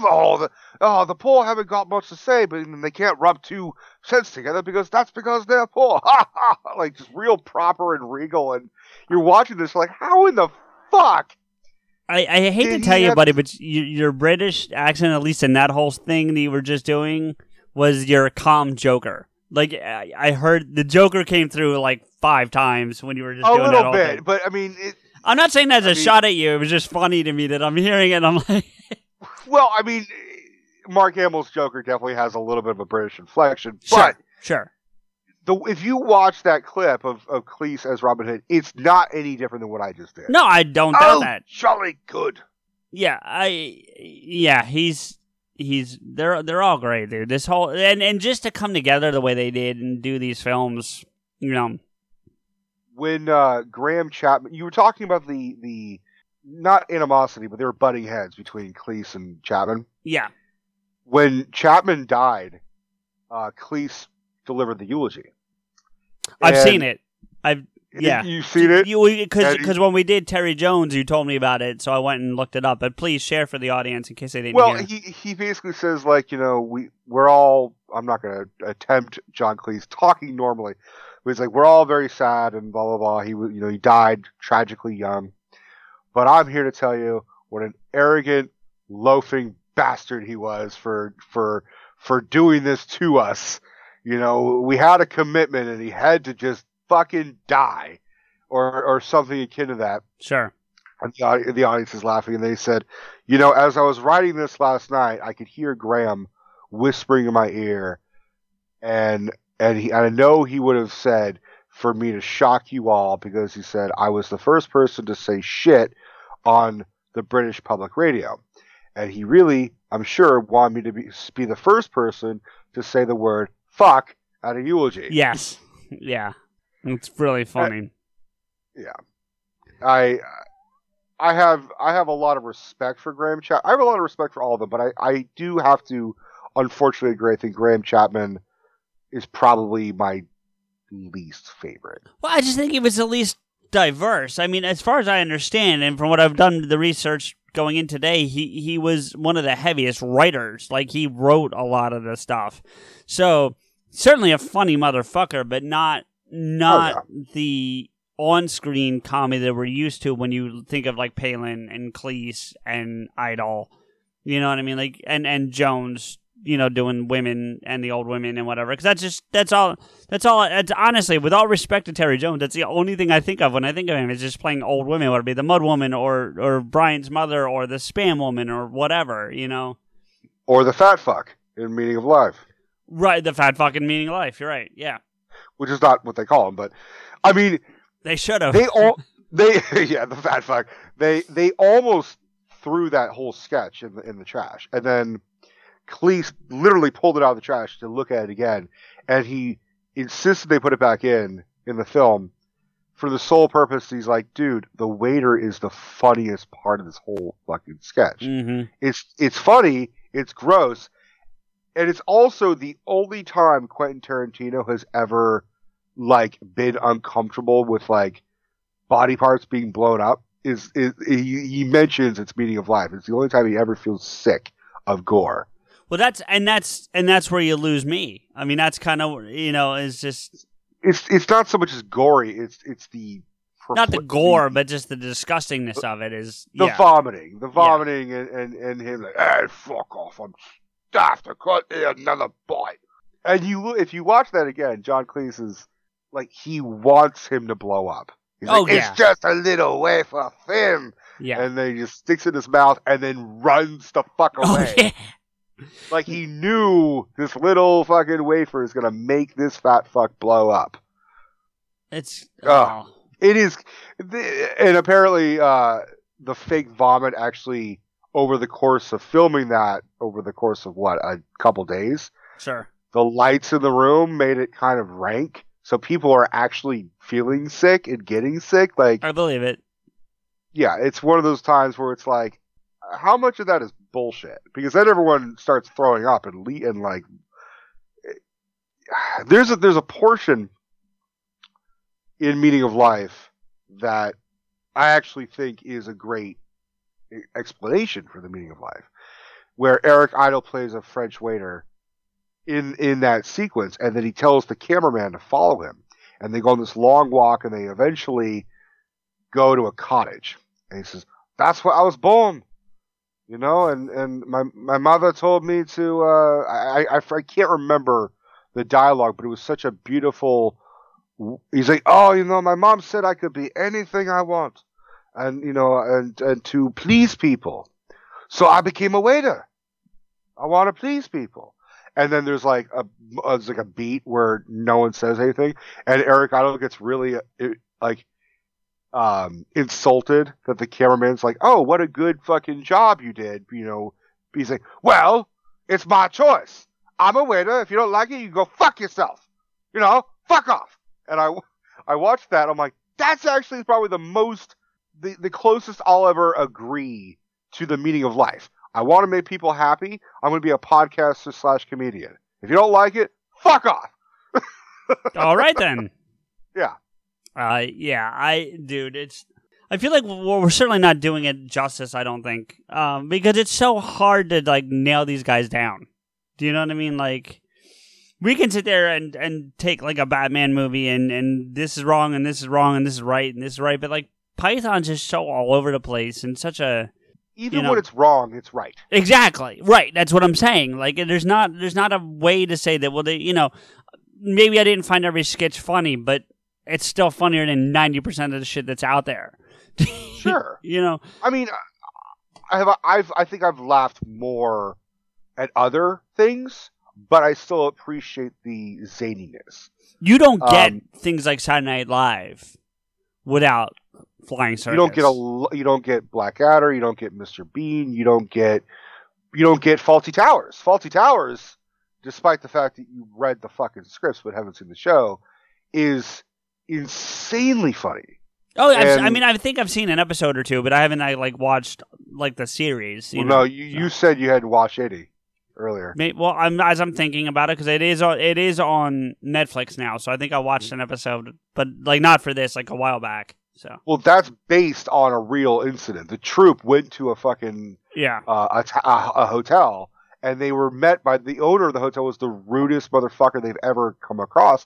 Like to the point where one of them, I think it was Idle or something, had like a clock, like an alarm clock in his suitcase, and it rang because just unexpectedly, and the guy picked up the suitcase and threw it out the window because he said, "It could be a bomb!" Like, what the fuck, dude? You just threw my luggage out the window? Like, and John Cleese plays Basil Fawlty brilliantly. Yeah, I'll have to try to go back and watch it. None of the other troop show up. It's not like It's not like Michael Palin shows up. It's just John Cleese. But Cleese is pretty fucking funny. So I mean, and you get Connie Booth who you know plays around with it too. So you get I think his name is Andrew Sachs. He plays Manuel. He's the Spanish waiter in the show. He's funny as fuck. Yes, that's Andrew Sachs. Yep. There's a great episode called Waldorf Salad where an American stays there and gets really pissed off because he wants a Waldorf salad, but Basil doesn't know how to make a Waldorf salad. So he keeps coming up with like different reasons to explain why they can't do a Waldorf salad. Here's the interesting thing. The cast of Fawlty Towers, right? Mm-hmm. At least three of these names sound like they're made up. I'm sure they're not, but they sound like they are. You've got Prunella Scales, Gilly Flower, and to a lesser extent, Andrew Sachs, because it is spelled differently. But if you just hear the name... Yeah, I mean, it's funny you say that, because do you know what John Cleese's original family name was? No. Cheese. Well, there you go. His grandfather was Cheese, and then changed it to Cleese, and John Cleese actually had this great idea because he moved to California and he lives in Monterey, and he said, how great would it be if I just changed my name to Jack, went back to the original proper way of my last name, and then I'd be known as Monterey Jack Cheese. That would be... And he's like, he said he considered it for like a day. Like, he's like, I was seriously considering owning up to the joke of changing my name legally just because of a gag. See, and that's what makes that. I think that's a good thing to talk about briefly. Is that's what makes the Pythons, I think, so wholly unique compared to anyone else out there. That they're willing to do. For the sake of being funny, they'll go that extra mile. They'll just do whatever. They don't care what it does to them or what it looks like for them. They'll just do it. You know what I mean? Like we sit here and we've talked about how much we love Robin Williams, and we do. And he's a great comedian, and he's a great stand-up, and he's a great actor. But would Robin Williams do that? Probably not. Do you know what I'm saying? Like, he'd take it far, but I don't think he'd go that far. You know. Would he write his name on a wall like that? Why, sure, but would he legally change his name? No, John Cleese probably would have legally changed his name back to Cheese so that he could say he was Monterey Jack Cheese. Do you know what I mean? Like, you know what I'm getting at? All of them would have done that. The point is that he didn't. He thought about it for a day, which is more than most people would. I will argue that it's 23 hours and 55 minutes longer than anyone else probably ever would have thought about it. Yeah. I think Robin Williams would have thought about doing something similar, but the point is that neither of them did it. No. You know, I actually want to ask. But do you get the point I'm making? I definitely get the point. Would you say that there are unofficial Pythons? Like a lost Python? Because I keep thinking of certain ones. Like Rowan Atkinson would not be one. Let's put it that way. But Stephen Fry would. Eddie Izzard would. He would be not unofficial Pythons. It would be this generation more than unofficial, I think. You know what I mean? Like, if you... Yeah. I would agree with those. There's the one guy... You and I are both fans of Tony Slattery. That's who I had to think of his name, but he was from the original. He's from the original Who's Line. He was on a bunch of. Okay. I would put him in that mix. I would throw Rick Mile in it. I don't know him. Rick Mile was a British comedian who died very young, and he. he was in the show The Young Ones. He was also in Blackadder, but it's hard to explain. Just anarchy in British, in a British dude's body. It was just the bizarre way of, I don't know how to explain it. He would have been perfect for the Monty Python troupe. Yeah, I mean, if we could throw Americans in. Well, wait, no, stop, because you're getting into my next idea. So don't do that yet. Or do you have any more for what your point was though? For British? Yeah. Or British? Not that I can really think of at the top of my head. Maybe Ricky Gervais. Maybe. Yeah. Ricky Gervais would have been a writer. Let's put it that way. He would have been like Jones. Probably like he would have been like the Terry Jones of the group. Maybe. Sort of, yeah. I think he would have been more prolific as a writer, and maybe been like on screen as a henchman or something akin to that. Right. He would have been the one who would broke character the most. Let's put it that way. Well, yeah. So now flipping it over to where you were kind of going anyway.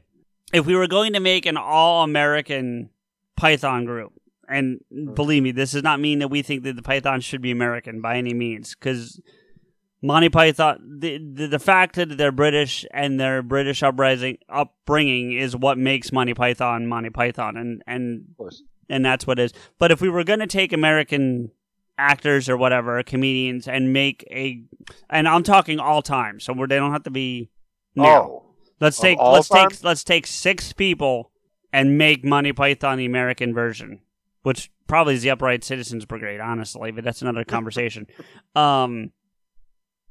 See, I think there's one name that immediately came to mind, but he's not American, so it's automatically a disqualification. Who? Rick Moranis. Rick Moranis would be a Python. I could see that. But he's not. I mean, if we're doing, we could do North America. We could do North American, so we include the Canadians. Yeah, and that way he could be in consideration, because I genuinely, because you know who he is in that group.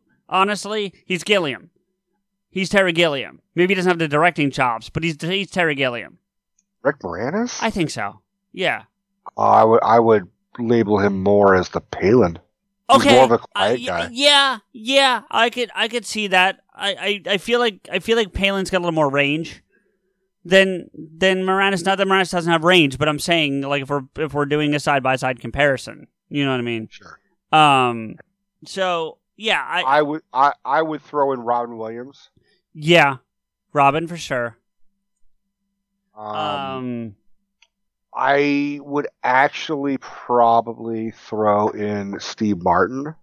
Well, let's try to. I'm trying to keep a list here while we're talking, but let's put them side by side. So if you're doing Robin, not arguing the fact, but if you're doing Robin, who's his original Python counterpart? I think Robin would probably be closest to. That's good. This is harder than I thought it was going to be. Right. Robin would probably be closest to Idle or Terry Jones. I would say Gilliam, honestly. In terms of the anarchy in the brain, I think it probably. You think Gilliam's that? Not to take away from him, but do you think he's that quick like that? I don't know if it's that quick, but based on all his drawings.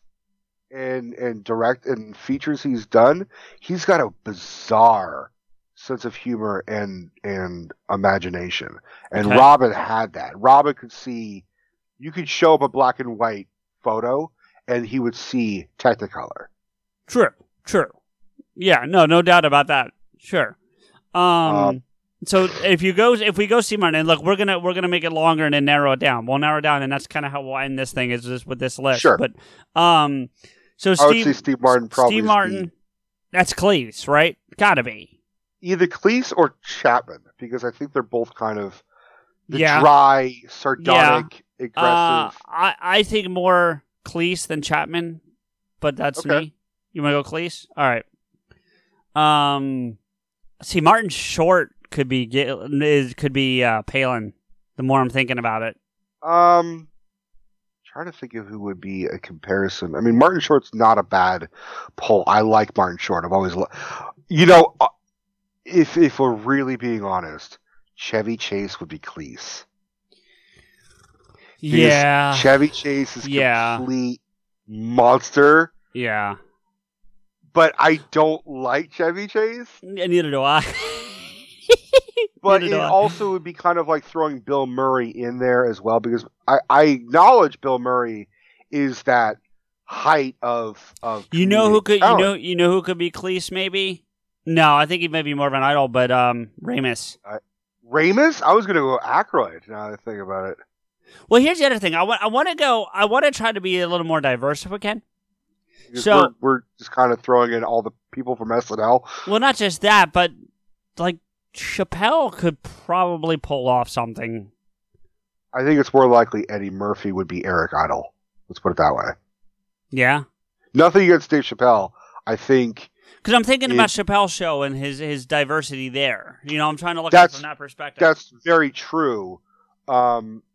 I think, yeah, in that aspect, I just don't know if they would. Not only do we have to consider who would work, who would be the John Cleese, the Chapman. They'd have to work together. They also have to, exactly. That's true. And I don't know. Is Chappelle getting along with Eddie? No, it's not that. I think Robin Williams and Chappelle would have gotten along. I don't think Chevy Chase would have gotten along with any of them. Well, that's why another reason why I'm not really wanting to write him down.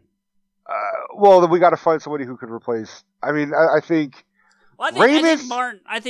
Steve Martin as John Cleese works. I do. I think that's a good. You know, you're right. It's either him or Chapman. And if we find a better Cleese, then that's fine, and I'll move him over to Chapman. But like, I think we should retire some of the SNL because we're just gonna. But that's the problem is all some of the greatest comedians. True.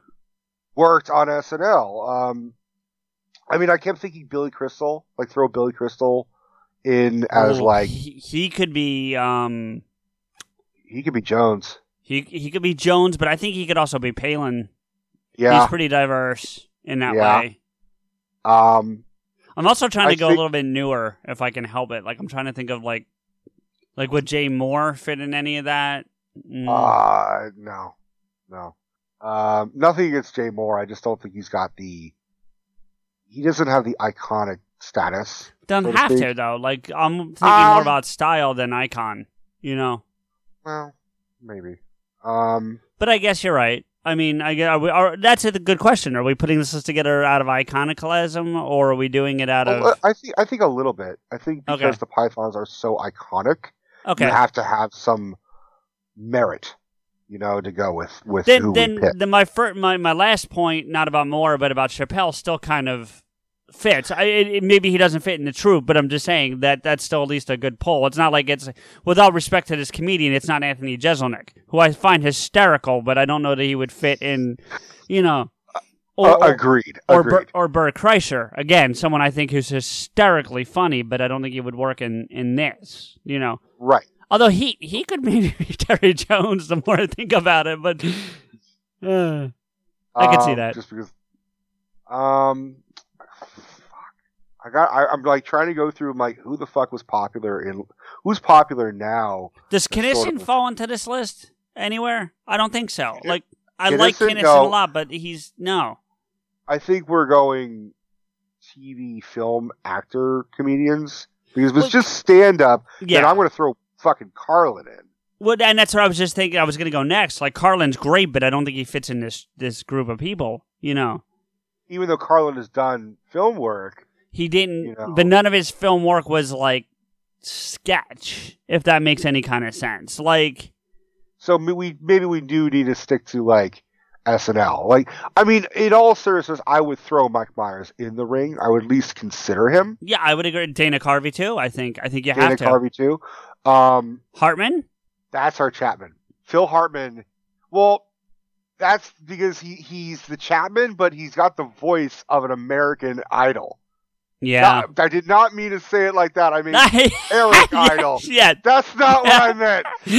Se recomienda las dosis de refuerzo de la vacuna contra el COVID-19 para ciertas personas. Para más información visita vaccinate.virginia.gov o llama al 877-829-4682. Mensaje del Departamento de Salud de Virginia.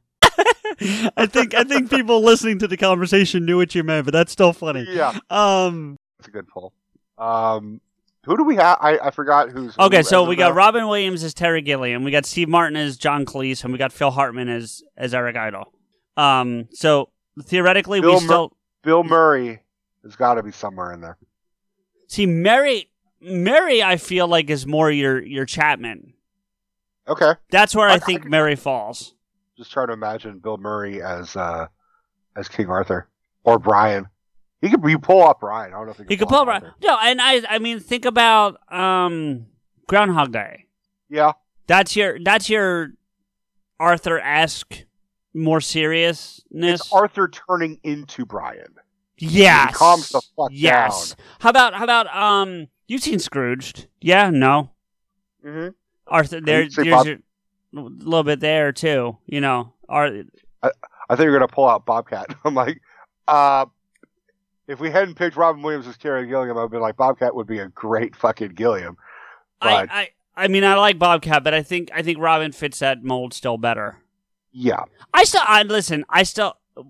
think personally, if I was assigning Robin, and I'm not trying to argue necessarily, but Robin to me is still Terry Jones. I mean, I'm willing to concede it. I'm willing to think about. You know, first off, and I'm not just leaning on this, but like Mrs. Doubtfire, that's fucking Terry Jones all day, right? I mean, with the exception being is that Robin Williams as Mrs. Doubtfire could fool us. Well, yeah, but that's because he had the prosthetics and all that stuff. Like Terry Jones but did it with the voice doesn't sound like a man doing a woman's voice. It sounds like a woman's voice. Oh, well, yeah, but Robin was a little more. Better. Robin was a little more versed vocally than Terry Jones, and but I think, as we said earlier, Terry Jones was very underrated, and I think his brain fired off as quickly as Robin's. He was the director of all the films of the Monty Python films. No, Gilliam did the Holy Grail. I'm almost positive. Maybe they code. They code. I think they both did it, but yeah. I think Gilliam gets more credit for Holy Grail than Jones does. Whether he should or not is a different issue, but I think if you ask most people who don't follow shit like we do, they would tell you Gilliam was the director of Holy Grail. But that's a different conversation. Actually, let's throw an interesting curveball here. Yeah. Because Terry Gilliam is technically an American. True. Maybe, so we got to pick a Brit. For Gilliam? That's what I'm saying. I think I've got one. Okay. Who do you got? Simon Pegg. Yeah. Although, if I'm really being honest, I would actually throw Eddie Izzard in. I would say Eddie Izzard, because Eddie Izzard's British, but he was born in Yemen. So it goes to that whole fucking, like, he's not really American, he's not really British. But he also got, I think he actually... I'd have to research this, and I don't think I have the energy to do it right now, but I'm almost positive that Izzard got inducted as an unofficial Python by the Pythons. Like, that's what that kind of goes with my. But that's what I'm saying. Like, the point though is we're trying to stay away from that troop. So he can't be considered. Right? Not because he's not worthy, but just because of that honor he's already been given. You know. So we got. How about Andy Serkis? By the way, you know he's completely transitioned now. Technically Eddie Izzard. Yeah, I don't mean to be disrespectful. Neither do we, but we should. I still forgot. No, we just want to. Neither of us are being disrespectful. I think we just need to reference that briefly while we're talking. Okay. No, I'm sorry. What were you saying? I was thinking Andy Serkis because Andy Serkis probably. If they were remaking Holy Grail now, Andy Serkis would play Passy. Yeah, but is he looks the most like Terry Gilliam from a visual? But is he funny? Gollum is pretty fucking funny when he's not trying to be. Yeah, and Ulysses Claw's pretty funny when he wants to be too. I mean, but I think he's got the range to be funny. You just don't see it very often, you know. Yeah. But Simon Pegg is also, I mean, Simon Pegg, I love Simon Pegg, and I think he's funny. He does the dramatic shit. He also does the comedic shit. Yeah, I kind of like Pegg as Gilliam. Simon Pegg would definitely be a part of the modern day Python troupe. If we were doing like Western. Right. When I, and you know, I may not be a huge fan, but I think Rogan would be too. Well, if we were doing, I was thinking modern day young generation British, like Simon Pegg. Oh, Brit, yeah, for sure. Rick Gervais. If we're sticking, yeah. I would throw Martin Freeman somewhere in there. Oh, yeah, without question. Like, not to get off what we're trying to do, but Freeman's probably your Gilliam in the newer, I think, more than Pegg, but Freeman I would say is a Palin, or you know, he's a quiet dude. Well, yeah, but Palin. When I think of Palin, I think of like when he does act boisterous, he does it well, but he's usually the one who's like usually quiet. True. No. When they're just sitting around talking and whatnot, agreed. Yeah, he's okay. The quietest. I've got one for I've got our Gilliam for our American one. I thought we had Peg. We're good with Peg. I thought. No, for the American one that we're doing. Right, but we said we should pick a Brit because Gilliam was. I know, but it's dude, Danny DeVito. Yeah. I mean, I hate to throw that curveball, but like. Come on. If there's ever been someone who looks like a Terry Gilliam drawing, it's Danny DeVito. I want to stick with Peg, personally. Oh, all right. Because I liked your idea of since Gilliam was technically an American, let's flip the script there and do the reverse. So, yeah. So we've got Terry Jones, we have Jones, we've got Cleese, Idle, Chapman, and Gilliam. The only one we need is Palin. We don't actually have a Palin picked yet. Martin Short would be the closest to Palin that you mentioned. Or Moranis. I would go Moranis out of those two. And what about Crystal? Who? Billy. Oh. Billy Crystal gets the Eddie Izzard honorary American Python like vote. I don't know. You know, here's the thing. I think all the guys that we're saying have to at least do kind of impression-ish type of voices. They have to play different characters. Sure. I don't think Rick Moranis can play. Like, Dark Helmet is different than the dad from Honey, We Shrunk the Kids. Yeah, or but Bob not that different. No, Louis Tully's a little bit, you know. The character from Ghostbusters, and then, you know. But it's the same trope of, hi, quiet, nerdy kind of dude. Like, you know, even when he's playing Dark Helmet, that's the gimmick of he's a nerd underneath. You know what? You know, I'm going to throw a curveball at this, because the more I'm thinking about this, the more I feel like he fits. Mike Myers as Palin. Okay. I just realized we should have thrown Mel Brooks somewhere in there. Mel Brooks in his heyday in the 70s and 80s was pretty fucking. This is harder than we initially intended it to be. But no, but that's why I wanted to do it, because I knew we'd have a good discussion, you know. Because Mel Brooks was not only a prolific comedian and actor and writer, he's directed every single one of his fucking films, and he also did impressions. I mean, he all of his characters in all of his films are not a Mel Brooks one-dimensional role.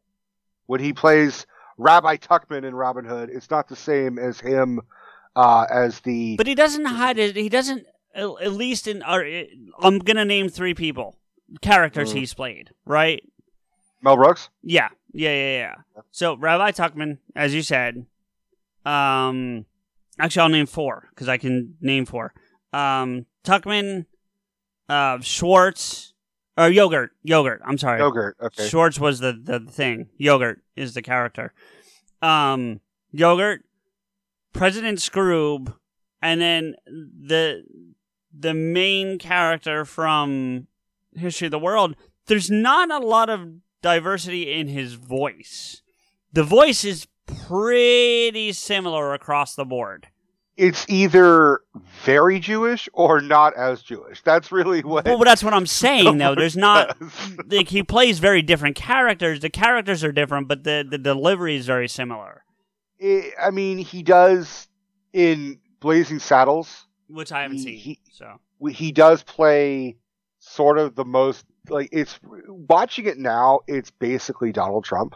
in a really weird way. It's so bizarre how he did Donald Trump before Donald Trump was doing Donald Trump.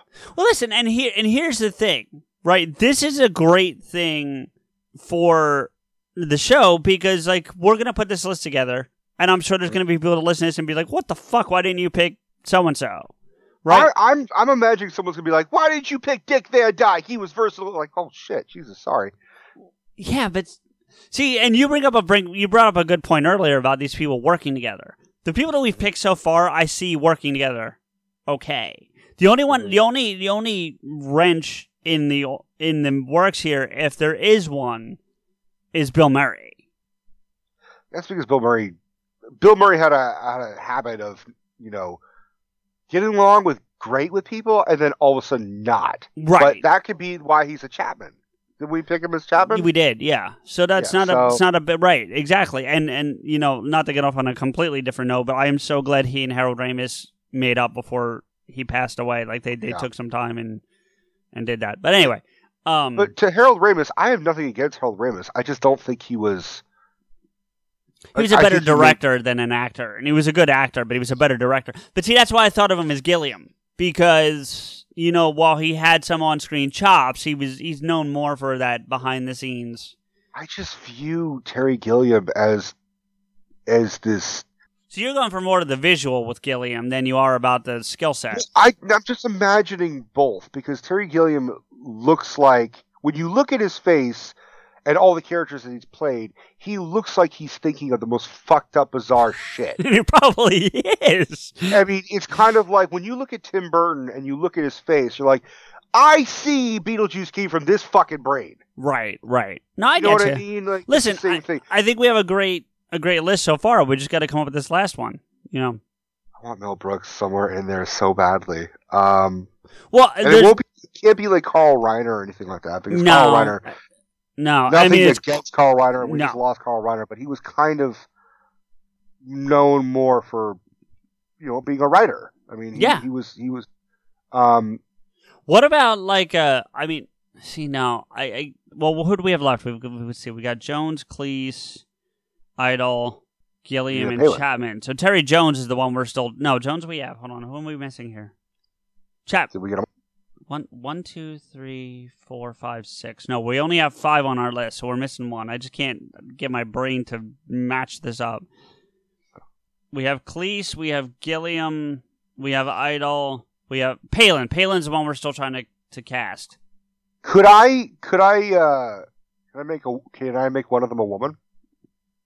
Well, I had an idea for that, but that's okay. But what, you want to do an all-woman version? No. I don't want to do that. But there was that the woman who played Zoot and Connie Booth, or was that her name? I don't have it in front of me. Cleese's ex-wife, the woman from Fawlty Towers. They were unofficial pythons in the eyes of the guy. So I had a woman in mind to be part of that, and I wanted you to help me come up with the second one. So we're going to add... Gilda Radner. Okay, I'm on. I got you. Gilda Radner absolutely would be an American woman Python member. The other one for me was Sarah Silverman. That's a good pull. That's a really good pull. You wouldn't have Sarah Silverman if we didn't have Gilda Radner. Well, I think you need two, because I had Connie Booth and the woman who played Zoot, whose name I don't have in front of me right now, were in a lot of Python stuff. So you can pick two. I wish Sarah Silverman could do more than just her, you know, kind of, she's kind of one-dimensional. She's a brilliant comedian. Well, so was the woman who played Zoot, from what I could tell. So that's why I was kind of... If we're doing those comparisons, then yeah. Yeah, that's why I picked her. Because when I think that actress, who was funny as fuck, but didn't have a whole lot of range, right? I think Sarah Silverman, because she's funny as fuck, but doesn't have a ton of range like that. You know what I mean? Sure. So, yeah. I hate her in... What's this one movie? Oh, I hate her in School of Rock, though. Fucking hate her in that movie. They actually bring up an interesting thing. Would Jack Black qualify? I was avoiding, like, Will Ferrell. Yeah. And John C. Reilly. John C. Reilly, obviously, you know, you and I are both bigger fans of than Will Ferrell, but, like... Yeah. Could Jack Black be a... Who are we trying to cast? Palin? Jones. Oh, no, Palin. Palin. So, yeah. Not Jack... Can I throw a curveball at the Jones one for just a minute? Who am I? Naomi is the new hit series that's got all the buzz. You have power I have never felt before. Critics are calling it unbelievably charming. Captivating. A delight to watch. Casey Walpole couldn't be more perfect as Naomi. You ready? The question is, are you ready? Get ready to see why. I don't know what is happening to me. Are you a superhero? Superheroes aren't real. What if they are? Naomi, all new tonight on the CW. Tonight at 9, only on DCW 50, Washington, CW. Who am I? Naomi is the new hit series that's got all the buzz. You have power I have never felt before. Critics are calling it unbelievably charming. Captivating. A delight to watch. Casey Walpole couldn't be more perfect as Naomi. You ready? The question is, are you ready? Get ready to see why. I don't know what is happening to me. Are you a superhero? Superheroes aren't real. What if they are? Naomi, all new tonight on the CW. Tonight at 9, only on DCW 50, Washington, CW. Minute. Sure. And then this would, if you agree with me, this would move. Yes, you know, I can already tell you're going to say no, and it's this would not be deleting Robin from the list. If you went with me, I would move Robin to the Palin slot, just so you know. Okay. Kevin. For Terry Jones. Fifth? Yeah. No. Writer, director, very fucking funny, kind of one-dimensional. I think, as Terry Jones? Yeah. As what was? In this group, yeah. Look, no one will ever question my loyalty and fandom of Kevin Smith. I think he would also be the first to say that Terry Jones was more versatile than him.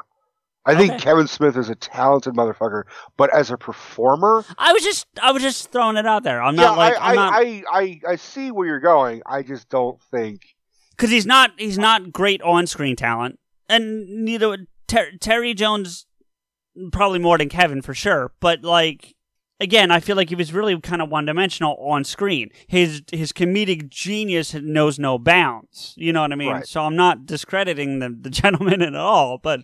Right. You know, all right. So I would almost throw John C. Reilly because I feel like Robin as Terry Jones is. While I get what you're talking about, the black and white and seeing the Technicolor still is a disrespect to Robin personally, because I think there's so much more to him than that position. Well, I mean, I'm willing to shift Robin. I just think that. See, I think Robin's Palin. I do. Oh, you do Robin, you do Dana Carvey, you do Mike Myers, you do someone like that in that Palin role, personally. Yeah, I think Robin would. Which means we have to still figure Jones out, but... Well, Robin actually I think might be a better fit as Eric Idle. Okay, then where does Hartman go? Or do we put Hartman in the Jones role? I could see that. Okay, so let me switch that. Robin for Eric Idle. Yeah. Hartman for Terry Jones. Yep. And we still need Palin. Fucking Palin, Jesus. Sarah Palin. Sarah Palin can play fucking Michael Palin. No, stop it. Palin's a fucking hard one because he's quiet and he's not. He's unassuming and he's not. He's a complete fucking, you know, anagram of himself. For real. Oh, fuck, he doesn't work because he's British. Who? But I forgot for one second Hugh Laurie was not... I thought Hugh Laurie... Well, because he does such a great American... Yeah, right. You're right. Damn it. And he was in a sketch group, so he is fucking funny as fuck. Fry and Laurie, yeah. A bit of Fry and Laurie. He was fucking amazing in it. Well, John C. Reilly. Because John C. Reilly could be the quiet, serious dude. No, you're not seeing it? No, because I think you need someone who can be diverse. And if we're talking Palin, I could give you John C. Reilly for Jones, but I still think Hartman's the better pick there. But I think you need, you know what I'm saying? Steph has asked if you've seen John C. Reilly in Chicago.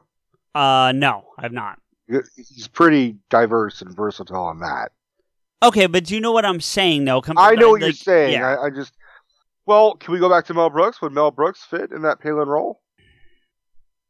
No, because I'm thinking like Like, that's why Robin at least kind of works there, because I'm thinking voices and thinking, you know what I mean? That's why I'm thinking Dana Carvey. I'm thinking... So when you think of Michael Palin, give me the characteristics that I have to try and think of.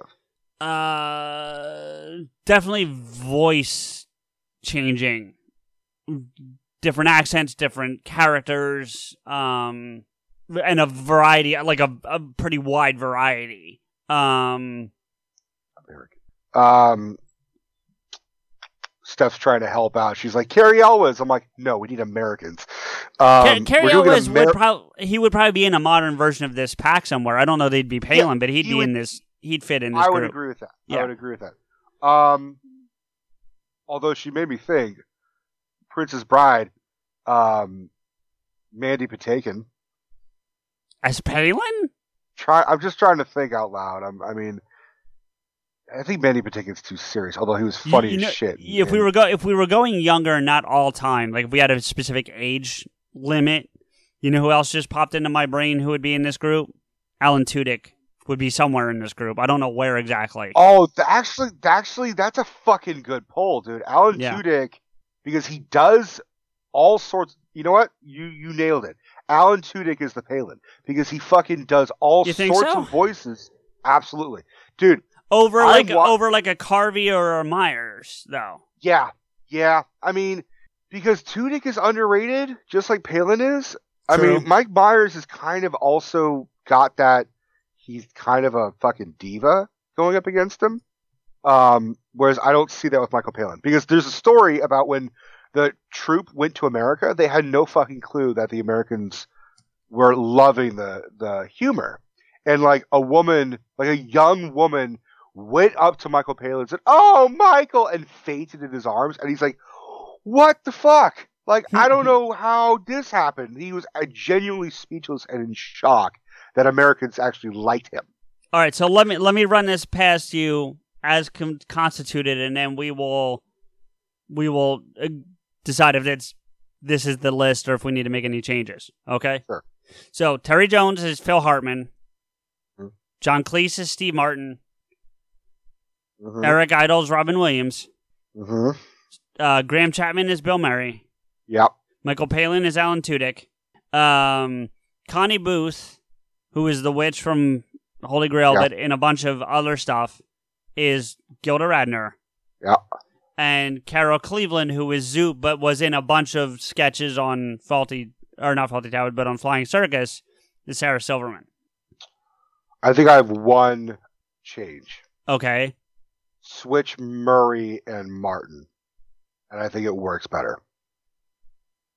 I think Bill Murray is the Cleese, and you got Graham Chapman as the Steve Martin.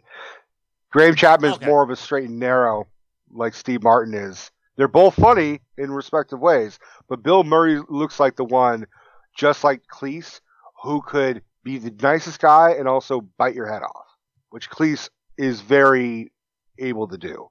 I think that's the winning combo. Do you disagree? I'm a little concerned about Murray because I think Cleese is funnier than Murray. I love Bill Murray. You know I'm a bigger fan than you are, but his delivery doesn't feel right to me for Murray.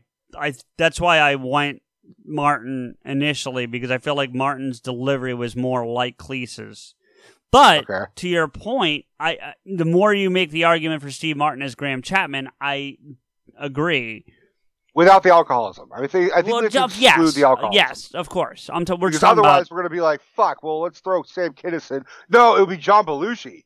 Yeah. I can't believe we didn't fucking think of John Belushi, for Christ's sake.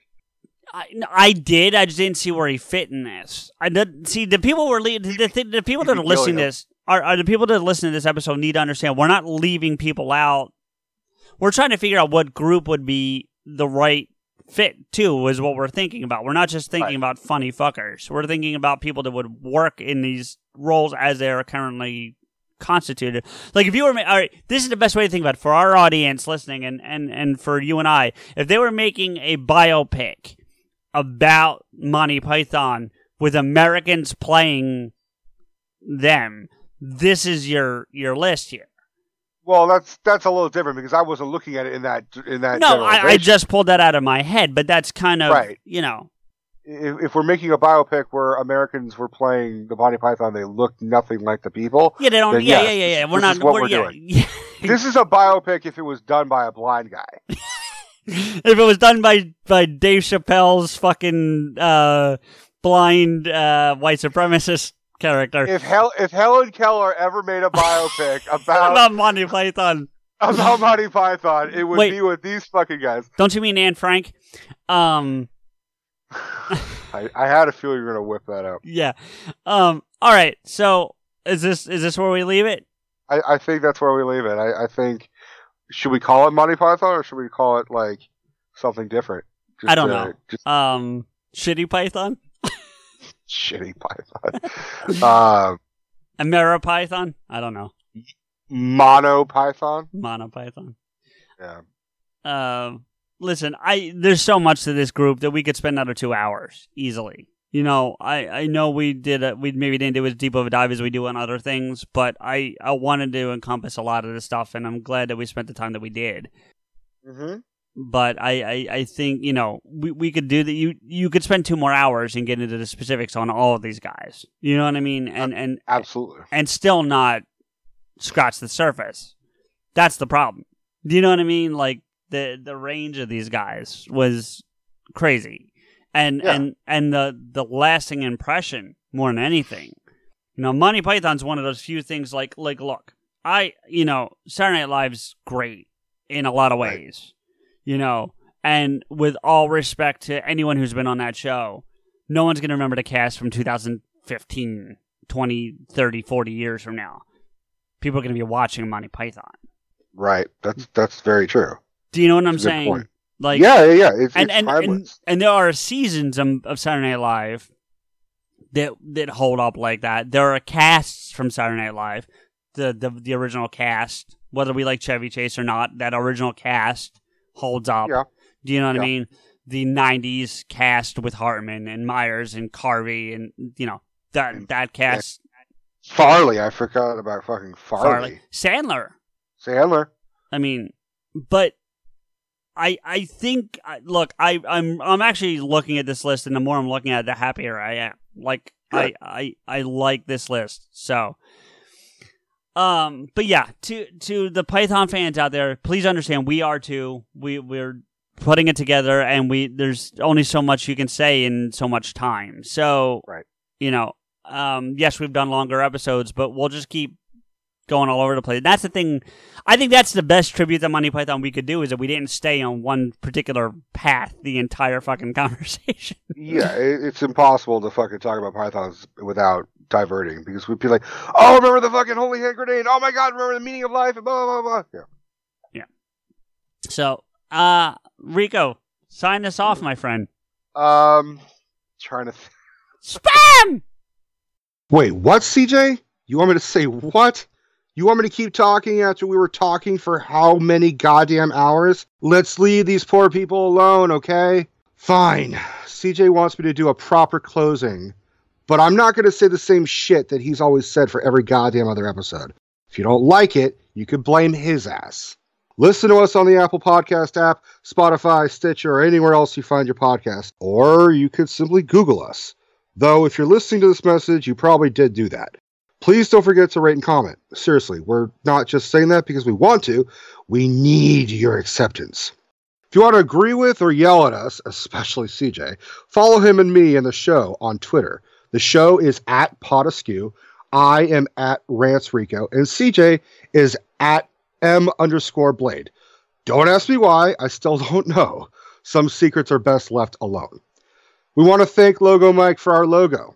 That's why we call him Logo Mike. If you want or need some good art, hit him up at logomike80@gmail.com. That's logomike80@gmail.com. It's worth it. You can help a starving artist today. We got to give a big sloppy thank you to Samuel Levins for all the original music on the show, especially our theme music.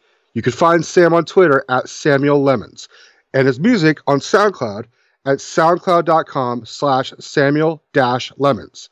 When life gives you Sam Lemons, you better pucker up. And finally, we have to thank all of you. Well, we don't have to. We want to. It really does mean a lot to CJ and I that you guys have prioritized your time listening to us. We really, really appreciate it. Now, since I still have your attention, I think you have all been missing one of the best parts of every episode. The Damn It. So therefore, you all have to listen to the Damn It. Think of it as a MCU bonus credit scene. There, that fucking better? What happens now? Well, now, Lancelot, Galahad and I wait until nightfall and then leap out of the rabbit, taking the French by surprise. Not only by surprise, but totally unarmed. Who leaps out? Lancelot, Galahad and I. Leap out of the rabbit and... Damn it!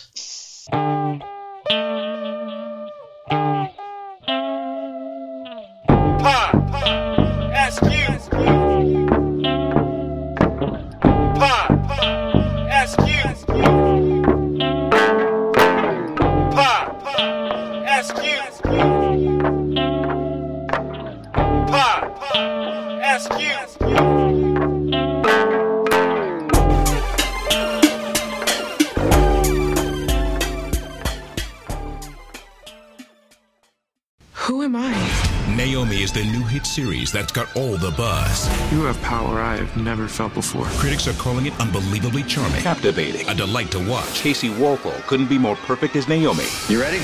The question is, are you ready? Get ready to see why. I don't know what is happening to me. Are you a superhero? Superheroes aren't real. What if they are? Naomi. All new tonight on the CW. Tonight at 9, only on DCW 50, Washington CW.